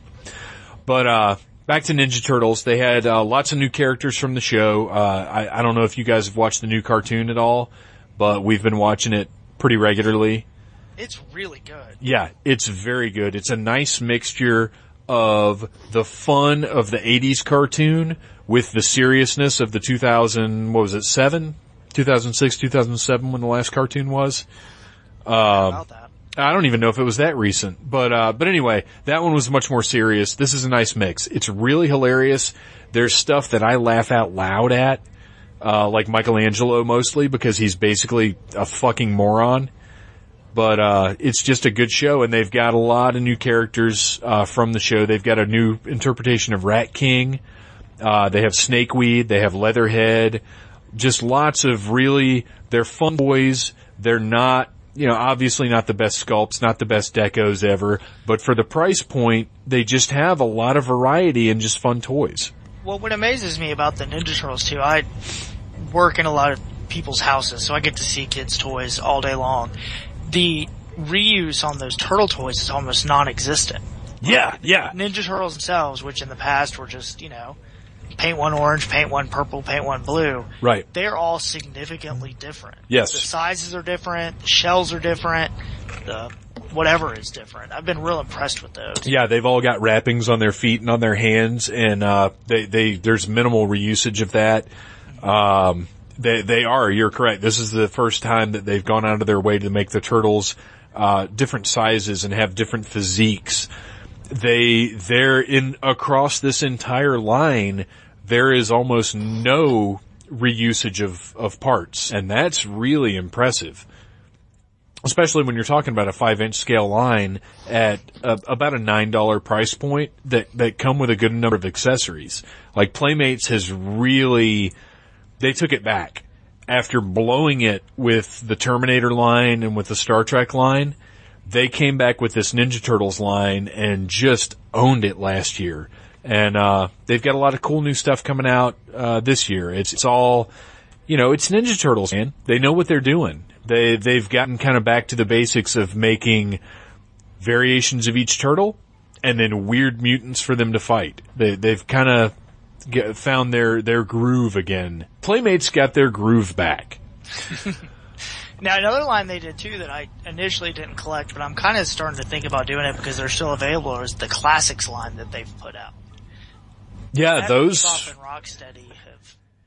Yeah, Bebop and Rocksteady look really good. They showed them for the first time at Toy Fair. Um, and they're, they're part of the larger, which I always have a problem with, and Doctor Who do, is, is doing this now as well. I, I have a problem with different scales within the same, uh, franchise, I guess you'd say. And those classic Ninja Turtles are a larger scale than the current Ninja Turtle toy line. But it's, it's to, uh, account for all the articulation, I guess and that's somewhere where you do have a lot of farmed parts because aside from the heads, those turtles are identical. But I would say with those, the farm parts make sense because they're trying to just update the classic '80s toys, which were just farm parts to begin with. Well, those those were actually they had the same torsos, but the arms and legs were all different on them. But if you're making a super articulate because they were posed differently. But when you're making a super articulated figure, then you pose them however you want. So go ahead and farm the parts as, much as you need to. And those are fantastic figures. They're a little pricey, but they look just amazing and they've got the best Ninja Turtle weapons that have ever been made. But yeah, Bebop and Rocksteady both look really good. They're articulated just as well as the four turtles were that came out this, uh, came out last year. And that, that's a solid line and it's neat that they're even doing it, you know? Yeah. Uh, let's see here.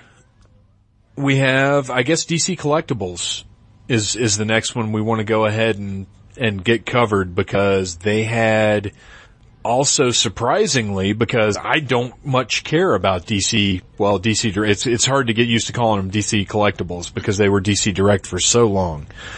Uh, but they had some really cool stuff on display, and as much as I'm not interested in their three and three quarter inch line, uh, they're doing some neat stuff. What, what do you guys think about that? On, on the three and three quarter inch or? Yeah, yeah. Well, the three and three quarter inch. Let's let's kind of lead off with that because I'm I'm interested to see what y'all think. Well, those are the ones that are based on the new video game. They're, Well, some of them are. right? Some of them are, but they they're also Two packs and some of the other ones. Right. Um, I think some of the designs are pretty poor. Um, Yeah, I for have the to agree. game. and uh, with it being the the smaller line, I, I they're not even on my radar. I guess some of the uh, bigger ones are maybes for me.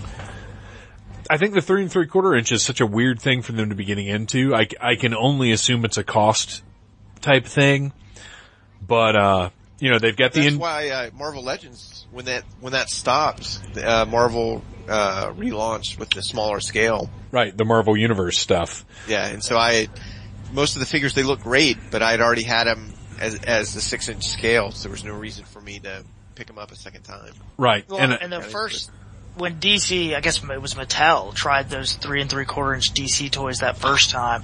oh were so gosh, awful. oh Yeah. well I But the really simple ones, the really simple designs, Yeah, they were terrible. And then they did the Young Justice ones that were crazy expensive that came with that Hall of Justice. ten dollars a piece for for a minimally articulated figure uh, is was crazy. I mean, that's part of what killed that line.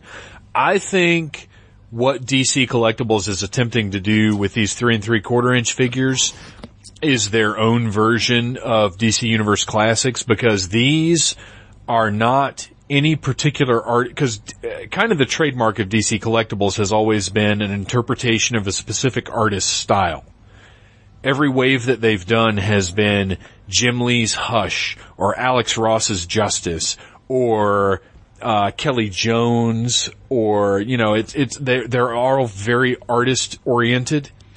And I think this three and three quarter inch line is their attempt to make kind of a universal way to represent their characters. And yeah, they've got the Injustice, which I think we all agree that all of the designs for Injustice are fucking awful. I mean, I I think everybody's eyeballs want to bleed when you look at the game designs. yeah, they're they're rough. That- I mean, they're just absurd. They're absurd. Uh, They must think it's going to do great though because they're Oh, yeah. pushing it out in three and three quarters. They're pushing it into DC Universe from Mattel. right, right. And you know what? It may be. They've got a hit on their hands, and this is the next big thing. 'cause- Yeah, they're well, they're clearly convinced of that, and they may be right. I don't really care about fighting games myself, so it's not uh, not on my radar. The game isn't. I, I don't really care, but they clearly think this is going to be like the next Arkham City, Yeah. uh, and I I, Well, I don't think Mortal they're. Kombat DC game was fun. It was fun, but it didn't it didn't uh, set any records. I mean, it didn't knock anybody's socks off. It was just like, well, that's a fun game. Uh, but this, anyway, the three and three quarter inch, I mean, none of us really care about it, but it is interesting that they're doing it. And it's interesting that it's 30 bucks for two figures. That's insane. Uh, but let's go ahead and move on to the six inch stuff because I'm really excited about a couple of the things they've got there. Uh, first and foremost would be the new 52 Joker. Yeah, he looks good. Um, I like the sculpt of the face. Um, you know, if you like the design of the new 52 Joker, it's definitely something you want to pick up. I thought the Black Adam looked nice with the uh, Yeah. lightning bolt, and then the uh, Swamp Thing obviously was uh, another big one. Swamp Thing's a must buy for me. The first time I saw him look like that in the comic, I was like, wow, Swamp Thing is a heavy metal album cover and I want a toy of that right now. And I never imagined they would actually make a toy of that. And, and there it is. They're doing it with the wings and the freaking antlers and everything. Wings and the antlers sell it for me. Yeah. Um, Yeah. that, especially de- depending on how big it actually is compared to everything else, I think that's going to be that could be a very impressive toy. As long as it's not freaking 10 inches tall like the Mattel Swamp Thing, I'll, I'll be happy. You know, make it, make it, you know, a little bit bigger than the other figures, but not, you know, absurdly so. But that Joker, I, I, I didn't notice this until recently, has a shit ton of accessories. All of the things in his tool belt are removable. The, Oh, wow. the wrench, the screwdriver, the hammer, the pliers, all of those are little separate pieces. And the tool belt itself is a, a separately sculpted piece, it looks like, but they all fit into the tool belt. Like there's, there's a lot going on with that figure. And since I'm still collecting a certain amount of Batman, uh, DC, or DC collectible stuff, I mean, I'll, I'll definitely get him because I, I enjoyed the Death of the Family storyline. Well, and Mattel is not going to make No. that version of the Joker. They're not going to make a Leatherface Joker. Yeah, that's not going to go to retail. No, definitely not. So I'm, I'll, I'll, I'll definitely be getting him. I'll definitely be getting Swamp Thing. Uh, and then also they showed, uh, the, I guess their big deal for this year, that Solomon Grundy from Arkham City. Yeah, that looked nice. Uh, If I if I'd been picking up Arkham City stuff uh, up until now, that's a must buy. Yeah, he's, I can't wait to see how big he actually is because we, I mean, we all saw the DC Direct Darkseid before it actually came out, but I don't think any of us realized how giant that thing really was. Like they showed pictures of stuff and you saw it online, but if you've ever seen it in a comic shop, you know you need a stroller to carry it out of the store.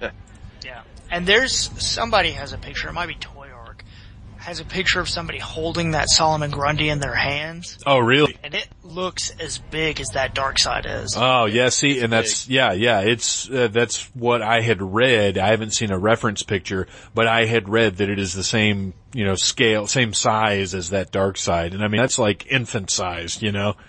And uh, since I've Something like the removable heart and the chest piece too. That's Yeah. you know, it, it, it's got stuff. It's not only big, but it's got stuff with it. Yeah, yeah, it actually has like features and stuff, which is cool. And that's the thing is, is DC collectibles, uh, they've, they don't have the best track record with, uh, sturdiness, I guess, but they definitely have gotten better. They've gotten to the point where, like, I, I've bought all of the Arkham figures that they've done. Some of them have fallen off the shelf. Some of them have fallen a couple of feet down to the floor. None of them have broken. I've got the Killer Croc, and I, I had read about some people. What were the? Do you guys know what the arm problems were with that Killer Croc? I had not seen it. Yeah, some I haven't I've seen it. I uh, hadn't been picking it up. I've I've heard mentioned that some people had some sort of problems with the arms on the Arkham City Killer Croc, and mine, like, not only are fine, but I moved them around a bunch and taken pictures for doing a review and everything. Uh, posed them in lots of different ways. They, I, you know how you get nervous posing figures sometimes.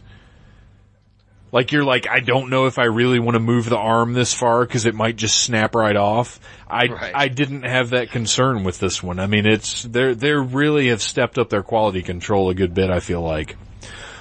Um, so yeah, DC Collectibles had some cool stuff. Uh, they had some Man of Steel stuff, which I was surprised Mattel didn't show anything from Man of Steel.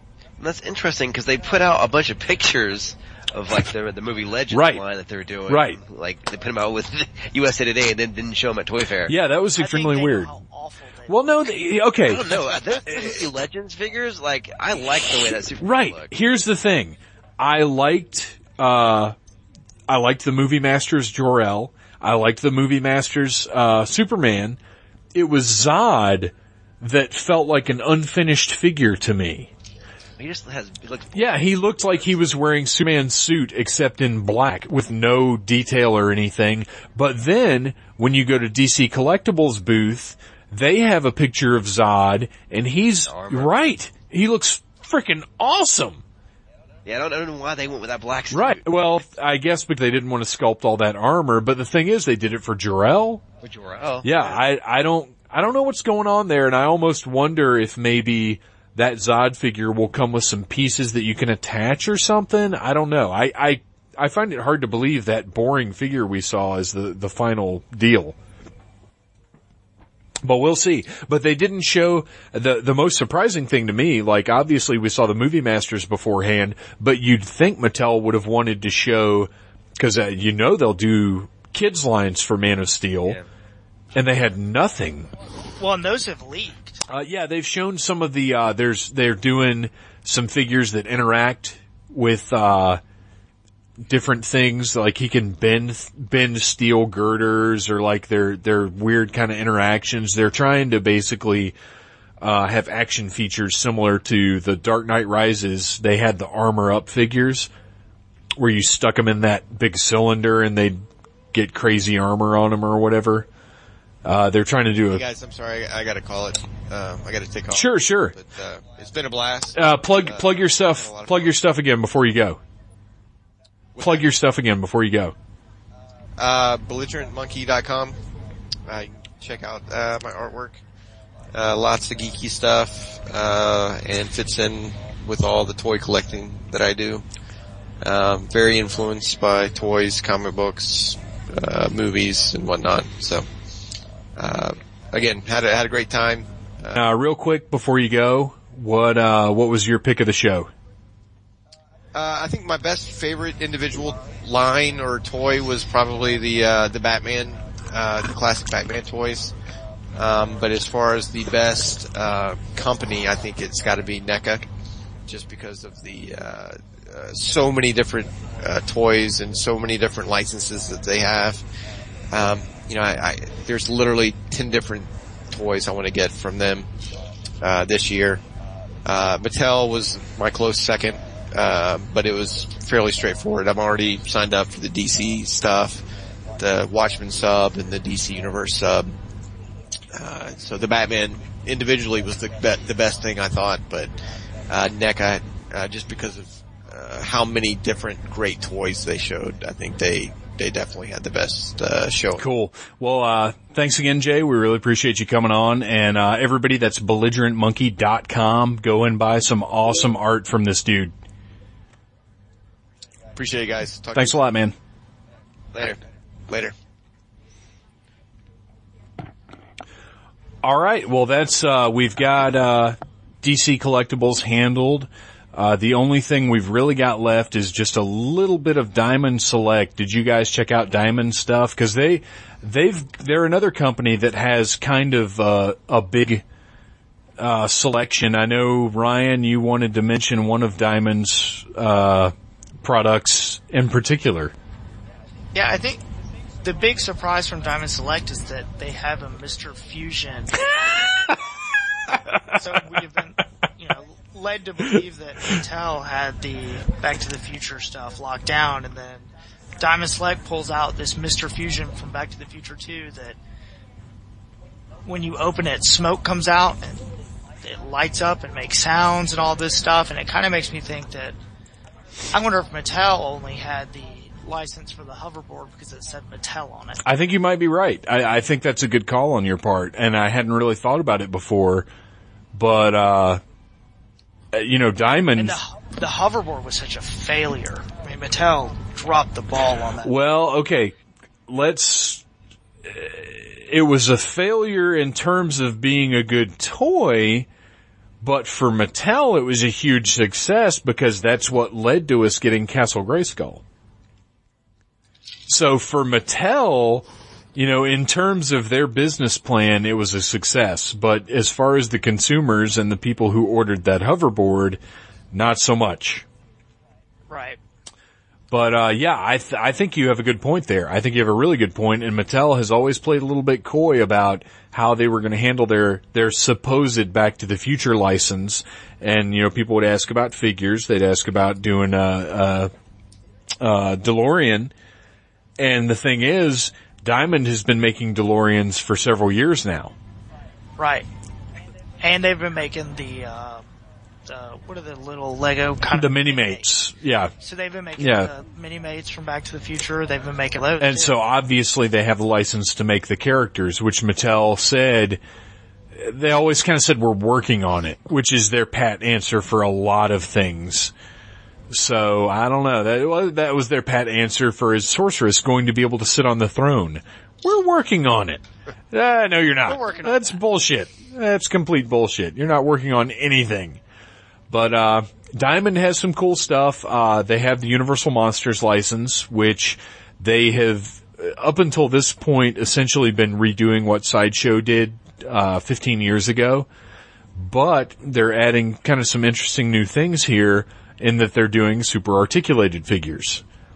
Uh, I don't know if you guys saw the Creature from the Black Lagoon and the Son of Frankenstein figures that they have coming out but these are full on like Marvel Legends style super articulated, you know, 30 points of articulation, 6 inch figures. now, what are they have the whole Universal Monsters line? Are those also six inches? Yeah, those are, well, I say 6 inch because that's kind of a catch all for that general size. Technically, Diamond Select's releases are all 7 inch scale, which frustrates me to no end. Uh, because I just picked up their Expendables figures the other day, and they're seven inch scale. They're Universal Monsters, which is a little more forgivable when you're dealing with something like monsters, because you can say, okay, well, the Gill Man maybe is a little bit bigger than uh, Cyclops, you know, whatever. Frankenstein obviously is going to be much larger than Jean Grey, but once you get into their, you know, when you've got a Sylvester Stallone figure, that guy's like five ten. So he really shouldn't be towering over your six inch scale collection. But, uh, no, it's a seven inch scale, but they're, they're fantastically detailed. Uh, but up until now, they have been slight improvements over, I don't know if you guys remember Sideshow Toys, uh, did the Universal Monsters toys, uh, 97, 98, right around there. I mean, these things were in stores. They were in Toys R Us and they were fantastic toys. They they didn't have the greatest articulation in the world, but they had the best sculpts you'd ever seen. Uh, really fantastic figures, and that's essentially Diamond has uh, redone everything Sideshow did.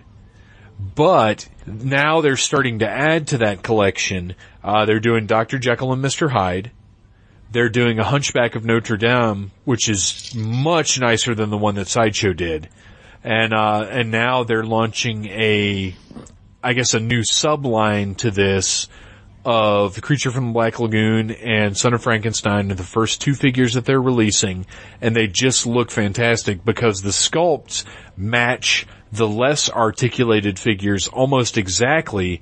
They just have more articulation, which is what you want. Uh, they look really, really nice, and as a monster guy, I'm totally stoked about them. And then also, uh, Diamond, I think, is doing the best Star Trek product. I'm, I'm glad you brought Yes. that up because I totally agree. Oh. I love the Starship, the electronic Starship Dude, doing. those. They look fantastic. Oh my gosh, that, the, uh, the next generation Enterprise that they're putting out. Oh my, Uh, you broke up. What was that? uh, the next generation Enterprise that they're putting out. The uh, All Good Things one? Uh, the, no, just the standard 1701D. Standard? Um, just the regular 1701D, just the, the regular next generation one. But then also they're doing the movie next generation one, the E. And they just look amazing. Yeah. They just came out with the B, which as an Excelsior, I love that class. Uh, I can't wait to pick that up. Yeah, I would honestly, if those things didn't cost 60 bucks a piece, I'd buy every single one of them. I, I, I totally right. I oh my gosh. I gotta pick it. I got the uh I've got the Khan Enterprise and then I've got the uh the Klingon uh Bird of Prey on order. It hasn't come in yet. I'm waiting for it. And I really hope they do the Reliant. Well, what I really want them to do is I want them, at the very least, since they're going through all the enterprises, I want them to do an Enterprise C, and then I can pretend that, um, since that's a, uh, uh, same class as, um, Peter David did in Oh, uh, New right. Yeah, yeah, yeah. Cover. I can pretend it's my Yeah. That's just me. Well, they're, I mean, they're, they're doing an amazing job on these things. And I, I it's, it's what, you know, I want to be clear. They are worth every penny of the $60. I just can't be spending $60 on Starship. you know? I mean, uh, I know where to put them, but they sure do look. Yeah, I've, I've actually got mine rather awkwardly hanging from the ceiling amidst my Star Wars ships. So it doesn't, the scale obviously Hey, with J.J. Abrams, that may be canon. Oh, stop it. um, and then, okay, Josh, so you may have an opinion on these. Um, I'm sure you've at least tangentially, tangentially kept track of Diamond Star Wars action figures over the past few years. Yes, tangentially. What is the deal with these new ones that they're doing that are the dioramas where the figures have very well articulated upper torsos that you switch out with non-articulated lower torsos? Yeah, I I have no idea. It's, it's baffling. Uh, Right, I don't understand this at all. And you've, what you've got is you've got Spock with, uh, I can't remember exactly what, what the alien is, but it's, it's a diorama from an episode and you've got one with him kneeling down in front of this alien matter, right? And then you've got another one where you switch his legs out and he's standing there.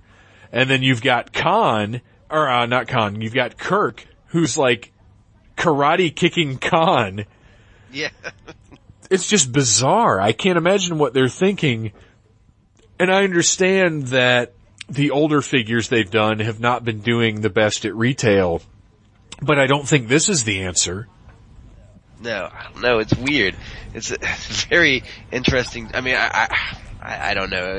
I guess they, they think that if you have like uh an, action pose or a scene from, um, one of the episodes, they'll be better sellers. I, I don't know, but it just, it's a very odd, articulated to non-articulated choice to make. I don't know. Yeah, it's it's a weird thing where I guess they're almost banking on uh, what we were talking about earlier, where everybody kind of has their own perspective on toys and stuff. I guess they're kind of banking on people having a particular fondness for that scene where Khan or where Kirk jumped up in the air and kicked Khan. Like pe- enough people are going to love that scene that they'll be like, I have to get that figure. That's fantastic. I don't know. It's it's it's weird. It's an odd thing, but you know they they're making they're the only ones doing Star Trek toys really right now. And I mean, depending on how that Picard one comes out when they actually finally make it, I don't know. I may pick that up. I see. I've got the uh, Picard in the chair that they did, and I'm I'm perfectly. I got the Kirk in the chair and the Picard in the chair, and I'm I'm very happy with those. Like I, I here's the thing with Star Trek figures is Star Trek is very cerebral. It's very uh I don't know, there there's just something where I don't feel as compelled to own Star Trek figures. I, I can't explain it. But I just never I, I love Star Trek. As a matter of fact, uh the movies have I've I've bought so many different versions of all of the movies. It's ridiculous. I, I had plain VHS. I had special edition VHS. I bought them on DVD. I bought special edition DVD. I bought Blu-ray. Like those movies are sacred to me in a way that maybe even Star Wars isn't. But for some reason, I've just never had the compulsion for Star Trek toys. Yeah, I, I and I think you're not alone. I mean, if if more people did, you see more Right, of right. them, and they just like Playmates completely have gone bust with theirs, and now you see what Diamond's doing, and that's Well, and you know what, Playmates, that, that, that Star Trek line may be, and I've actually got, um, that bridge that they released with all of the original crew on it. I've actually got that sitting on my top shelf over here right now. Uh, that Playmate Star Trek line may be the greatest Star Trek line we ever see. I, I think the thing that happens with Star Trek, it goes back to your childhood. You look at Star Wars, they're fighting with lightsabers. You look at comic book characters, they're fighting one another. Star Trek, they're staring at a TV and saying, fire. Yeah, and there there was a lot more of that. It, it was a lot more about what was going on on the ships, and that's that's part of it. Actually, Right. goes back to my thing with Star Trek, uh, Star Wars, and the vehicles. Is so much of Star Trek is dependent on the starships, and you can't reasonably make toys or playsets or whatever of the starships because they tried with Playmates, and I, I, you know, I'll tell you guys, I'm like uh, Ryan. You especially know how compulsive a toy buyer I am. You've you've seen my digs. You know how much bullshit that I have that I've bought just because, and I wanted to build that bridge that they that Playmates made for the movie uh, four years ago, but it it just wasn't practical because you had to buy so many different versions of so many different figures to put it together, it wasn't reasonable. And I wanted that bridge.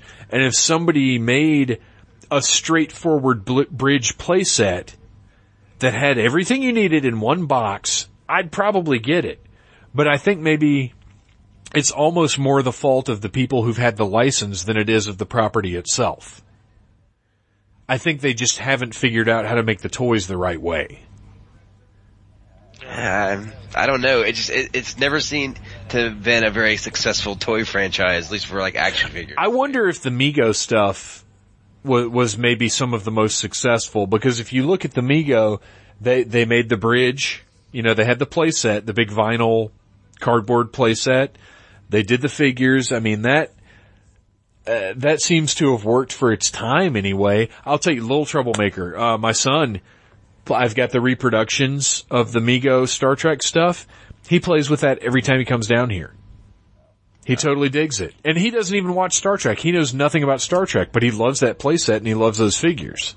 So I wonder if maybe, I don't know, they, they need to figure out how to really incorporate the playability into it somehow. Cause Star Trek, there's so much cool stuff there, they just need to figure out how to use it. Now, I'll say something cool they did with Star Trek that I can't believe they didn't think of before. And I can't remember who's putting it out, but they are making Star Trek branded Earl Grey tea. so you can be like, and enjoy your And tea. you know what? It comes in a nice little box. and And you know what? You're right. Has all the logos on it and all that stuff. That's a good tie-in. They probably should have thought of 20 years ago, but they're doing And you're right. They have licensed a lot of stuff along those lines as far as like role play type stuff or tie in. They, they've done a good job with, um, Diamond makes a line of phasers and communicators and like that stuff does really well and that stuff is awesome. And it seemed more sustainable for some reason. I, there, there's a whole podcast here just to figure out the licensing of Star Trek. Maybe that'll be episode three of Needless Things. Now, I will say I was impressed we made it through all of Toy Fair without finding out who, uh, the mystery villain of Into Darkness was. I thought it'd get ruined, but they made it through. Yeah, yeah, you're right. They- Because there were no toys to reveal. I mean, that's, yeah, there, there were, well, and also, Hasbro has the master license for, aside from what Diamond is producing, Hasbro has the license now.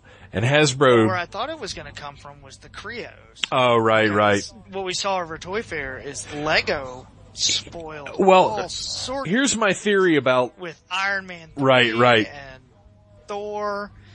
And I thought Kre-O would, you know, go ahead and follow that up and let us know if he's Connor. here's my theory about Lego. kept it to the. Here's my theory about Lego. Lego has been around for 1800 years or however long they've been around. They don't, you know, they're doing well with licenses, but when it really comes down to it, Lego doesn't need licenses. They don't give a shit. So they put these products out and, you know, they put out Iron Man spoiling the villain or whatever. Jon Favreau calls up and is like, I can't believe you spoiled the villain for my movie. And Lego's like, Son Favreau, we don't give a fuck about you. We will continue, we will continue making buildings and helicopters and alligators and we don't give a shit what you do. Take your shitty license and stick it up your ass. Like I seriously think Lego just doesn't even care. Because they're just this massive like entity that will never go away no matter what happens. So you're just rolling the dice when you give them your plans for your movie. You're like, you know what? They may spoil it, but they're freaking Lego, so we want them to make our stuff, so we just have to deal with it. I, I seriously, I think Lego's untouchable. They they they don't care. They don't care at all. They're these crazy like Dutch people who are just like we make the best. Like no matter what kind of action figures you make, no matter what kind of innovations you make in role play toys, no matter what kind of Lincoln logs you put out there, we're fucking Lego, bitch. We're never going away like they're the kings of toys. And it's funny that we're not really even going to talk about them all that much because when it comes down to it lego really never will go away. Marvel legends isn't going to last forever. Dc universe classics well that's already over. Dc unlimited's not going to last forever. Even star wars at some point we will not have star wars toys. It probably won't be in our lifetime but there will be a day when there's just another dry spell of Star Wars like there was before the 90s. Lego will always be there. It's an unstoppable juggernaut. Well, if you look at my toy budget or what I spend on toys a year, I collect, you know, DC and Marvel and all that. But for my son who collects Lego, I spend more on Lego than any toy company combined. That's because it cost on a yearly basis. $8,000 to buy one 50 piece Lego playset. Yeah. Oh yeah, Sort of- and we have them all. We have them all. And on that note, I think that's going to wrap up our coverage of Toy Fair 2013 unless there's anything really specific one of you guys Oh, there is, yeah, there's one more do it. talk about, Do it. Bring it. which I think was my personal single figure of the whole Yes. show, which was Mezco's Heisenberg from Oh, you know what? You're right. We do need to talk about Mezco a little bit because Mezco, I have made fun of Mezco a lot, uh, over the years on, on the site because they, up until recently, could not sculpt a realistic looking figure to save their lives. But they really brought it this year. So go ahead and, uh, go ahead and talk about Mr. Heisenberg. Well, they showed us two of their Breaking Bad figures. We got Heisenberg and we got Mr. White in his hazmat suit. And then they also announced Jesse is coming out. Um, and they are unbelievably detailed. It's one of the best head sculpts I've ever Yeah. seen.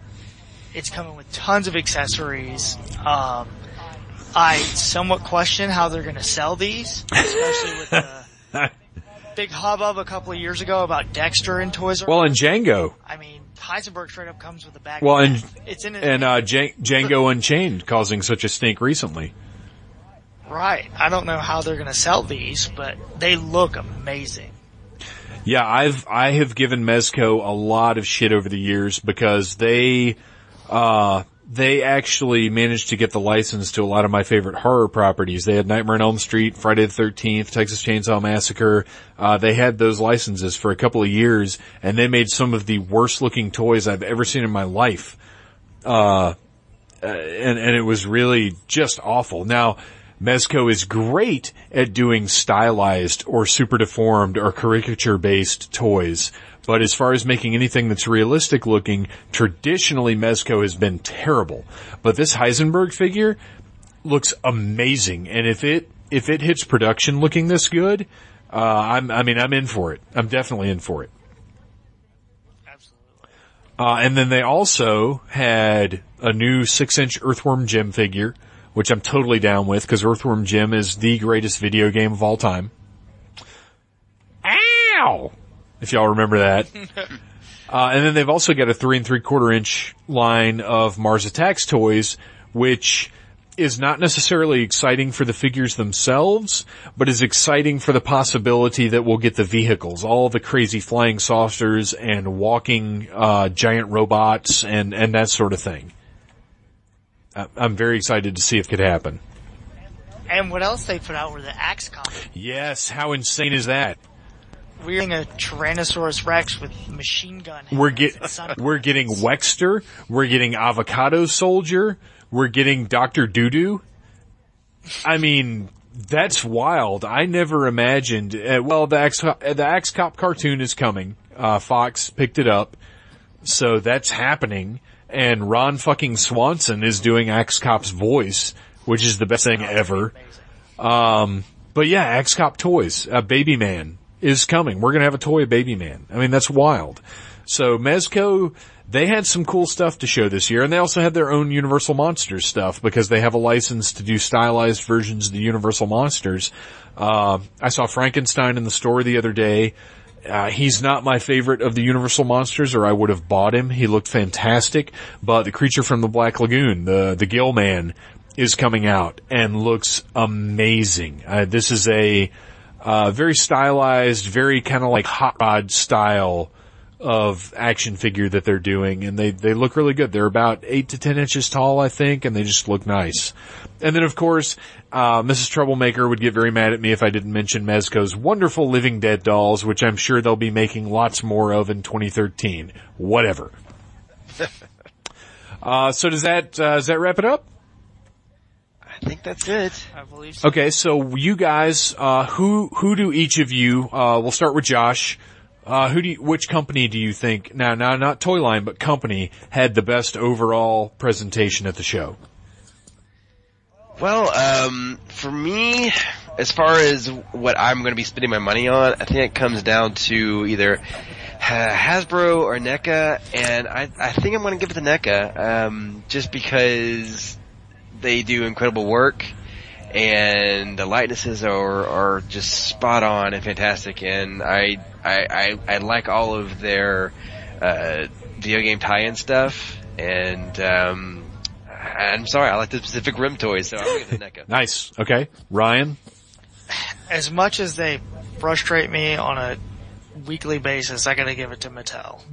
They brought out Grayskull, they made changes to DC universe that everybody wanted, they're getting characters people wanted, I, the Batman 66 line, I think overall they just nailed it.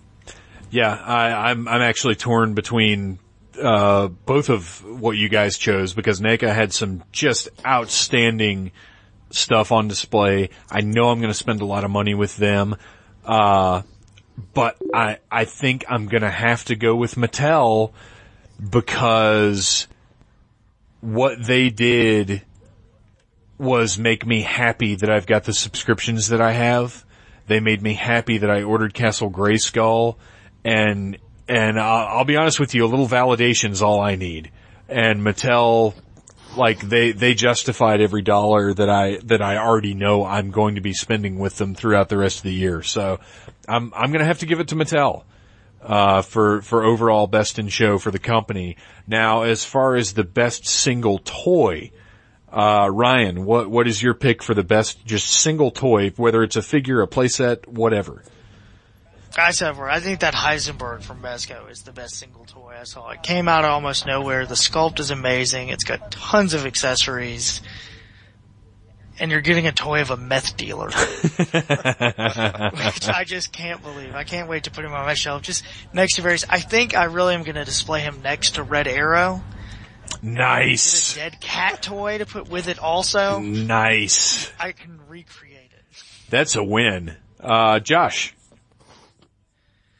Oh man, this is this is kind of a tough one. Um, you know, I, I, I don't know. Uh, my heart wants to go to a, a Transformers, but I, you know, there actually there's a line that we didn't really talk about that I think out of all the pictures that I saw impressed me the most is that um, Square Enix does a line um, called Play Arts Kai. Oh gosh, yeah. doing these Dark Knight figures, and their version of the t- uh, the movie Dark Knight just looks fantastic to me. The- It's a, it's a little bit odd of a line because they are about nine inch, ten inch Right, figures. so right. They really don't scale with anything else, but man, that Batman looks good. Dude, I'll tell you right now, if you, if you're on the border of whether or not you want to get that Batman, get it. I got the Meryl Silverburgh that they made from Metal Gear, and it's a lot of money to spend on a figure. It's worth every penny. I'm not gonna start collecting the line or anything, but I think every toy collector should have at least one of those Play Arts figures. I don't know, cause I'm not even a big fan of the movie costume, but they make it look so good. I just, I, I may have to just dip in and get that one. Yeah, yeah, seriously. I, I every you know, find the one that you want, but any real toy collector should have one from that line because it's, they're really impressive figures. Like I, I, I got that one because th- that Metal Gear Solid is one of my favorite games and Meryl Silverburgh is a character that I just really just have dug always. I mean, hot redhead, you know, what are you going to do? But I ordered it more out of curiosity about the line. I wanted to have one of the figures in my hands so I could review it and, and get a feel for what they were like. And they're fantastic. They're amazing figures. So if, if, if you're tempted on that one, if you or if you're on the fence, get it because you're, you're going to be satisfied with it. Uh, they're, good to know. they make good stuff, man. Uh, my pick for best single toy, uh, maybe kind of, kind of obvious, but I, I've got to go with Castle Grayskull. This is going to be, I've always been a really big fan of playsets and we don't get playsets anymore. Uh, we got the Ninja Turtles playset and it's awesome, but there's no deco on it. It's very simplistic for what it is. And yeah, it's, it's over two feet tall. It's gigantic and it's a lot of fun to play with. And me and my son sit down and play Ninja Turtles with it every single time he comes down here and hangs out. Uh, as a matter of fact, I'm kind of waiting for the point where we're going to have to incorporate that Mego Starship Enterprise into the Ninja Turtles playset. But, uh, I, and there's a precedent for Star Trek Ninja Turtles. They've, those toys have happened. But, uh, I've got to go with Grayskull. It looks fantastic. I'm, I've, I pre-ordered it back when they first offered it and they made me happy that I did. Everything I saw about it, I'm good with it. Even if it comes like it is now with the giant hole in the floor where the, the Wind Raider is supposed to plug in, uh, it looks amazing. The paint job's amazing. The sculpt is amazing. I, I'm just, I'm so excited to get that thing and to put it together and to figure out where the fuck I'm gonna put it. Cause I don't know where it's going. But, uh, I'm gonna find somewhere. I, I think it was impressive. So that's pretty much it. That's Toy Fair 13, you guys. Uh, Ryan, thanks so much for being on. Uh, we also want to thank, uh, Jay and Bo for coming on. And, uh, Josh, plug your stuff again. Tell us about your podcast. Oh, well, um, I do a podcast on Doctor Who spin-off stuff. So basically I talk about the comics and the audios and the books and stuff. It's, uh, called The Oncoming Storm. And, uh, you can find us at, uh, www.theoncoming.storm.libsyn.com. Um, we're, we're on iTunes. Um, we got a page on Facebook that you can like and check out our new episodes that come out. And we just basically each week we pick one of uh, the books or the comics or audios to talk about and uh, just discuss it. Awesome. Ever get, everybody be sure and check that out. Be sure and check out belligerentmonkey.com. And, uh, that's it. We're done talking about toys. Guys, thanks a lot for being on. Thanks for having me. Thank you.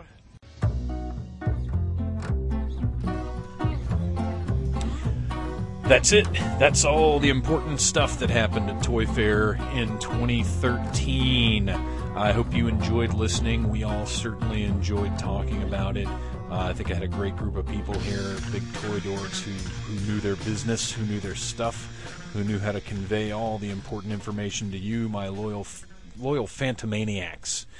Uh, episode two, that's a wrap. Episode three will be coming someday, sometime, some when, somehow. I don't know what it's going to be about. Uh, it's entirely possible it could be the Le Sexoflex episode that will be happening at some point. Uh, that's been assured. Uh, I don't know when, but it will happen. But for now, I just want to say this is Phantom Troublemaker. Thanks for listening. I love you guys. This has been a broadcast of the ESO Network, your station for all things geek, classic, current, and beyond. Be part of the crew at ESONetwork.com.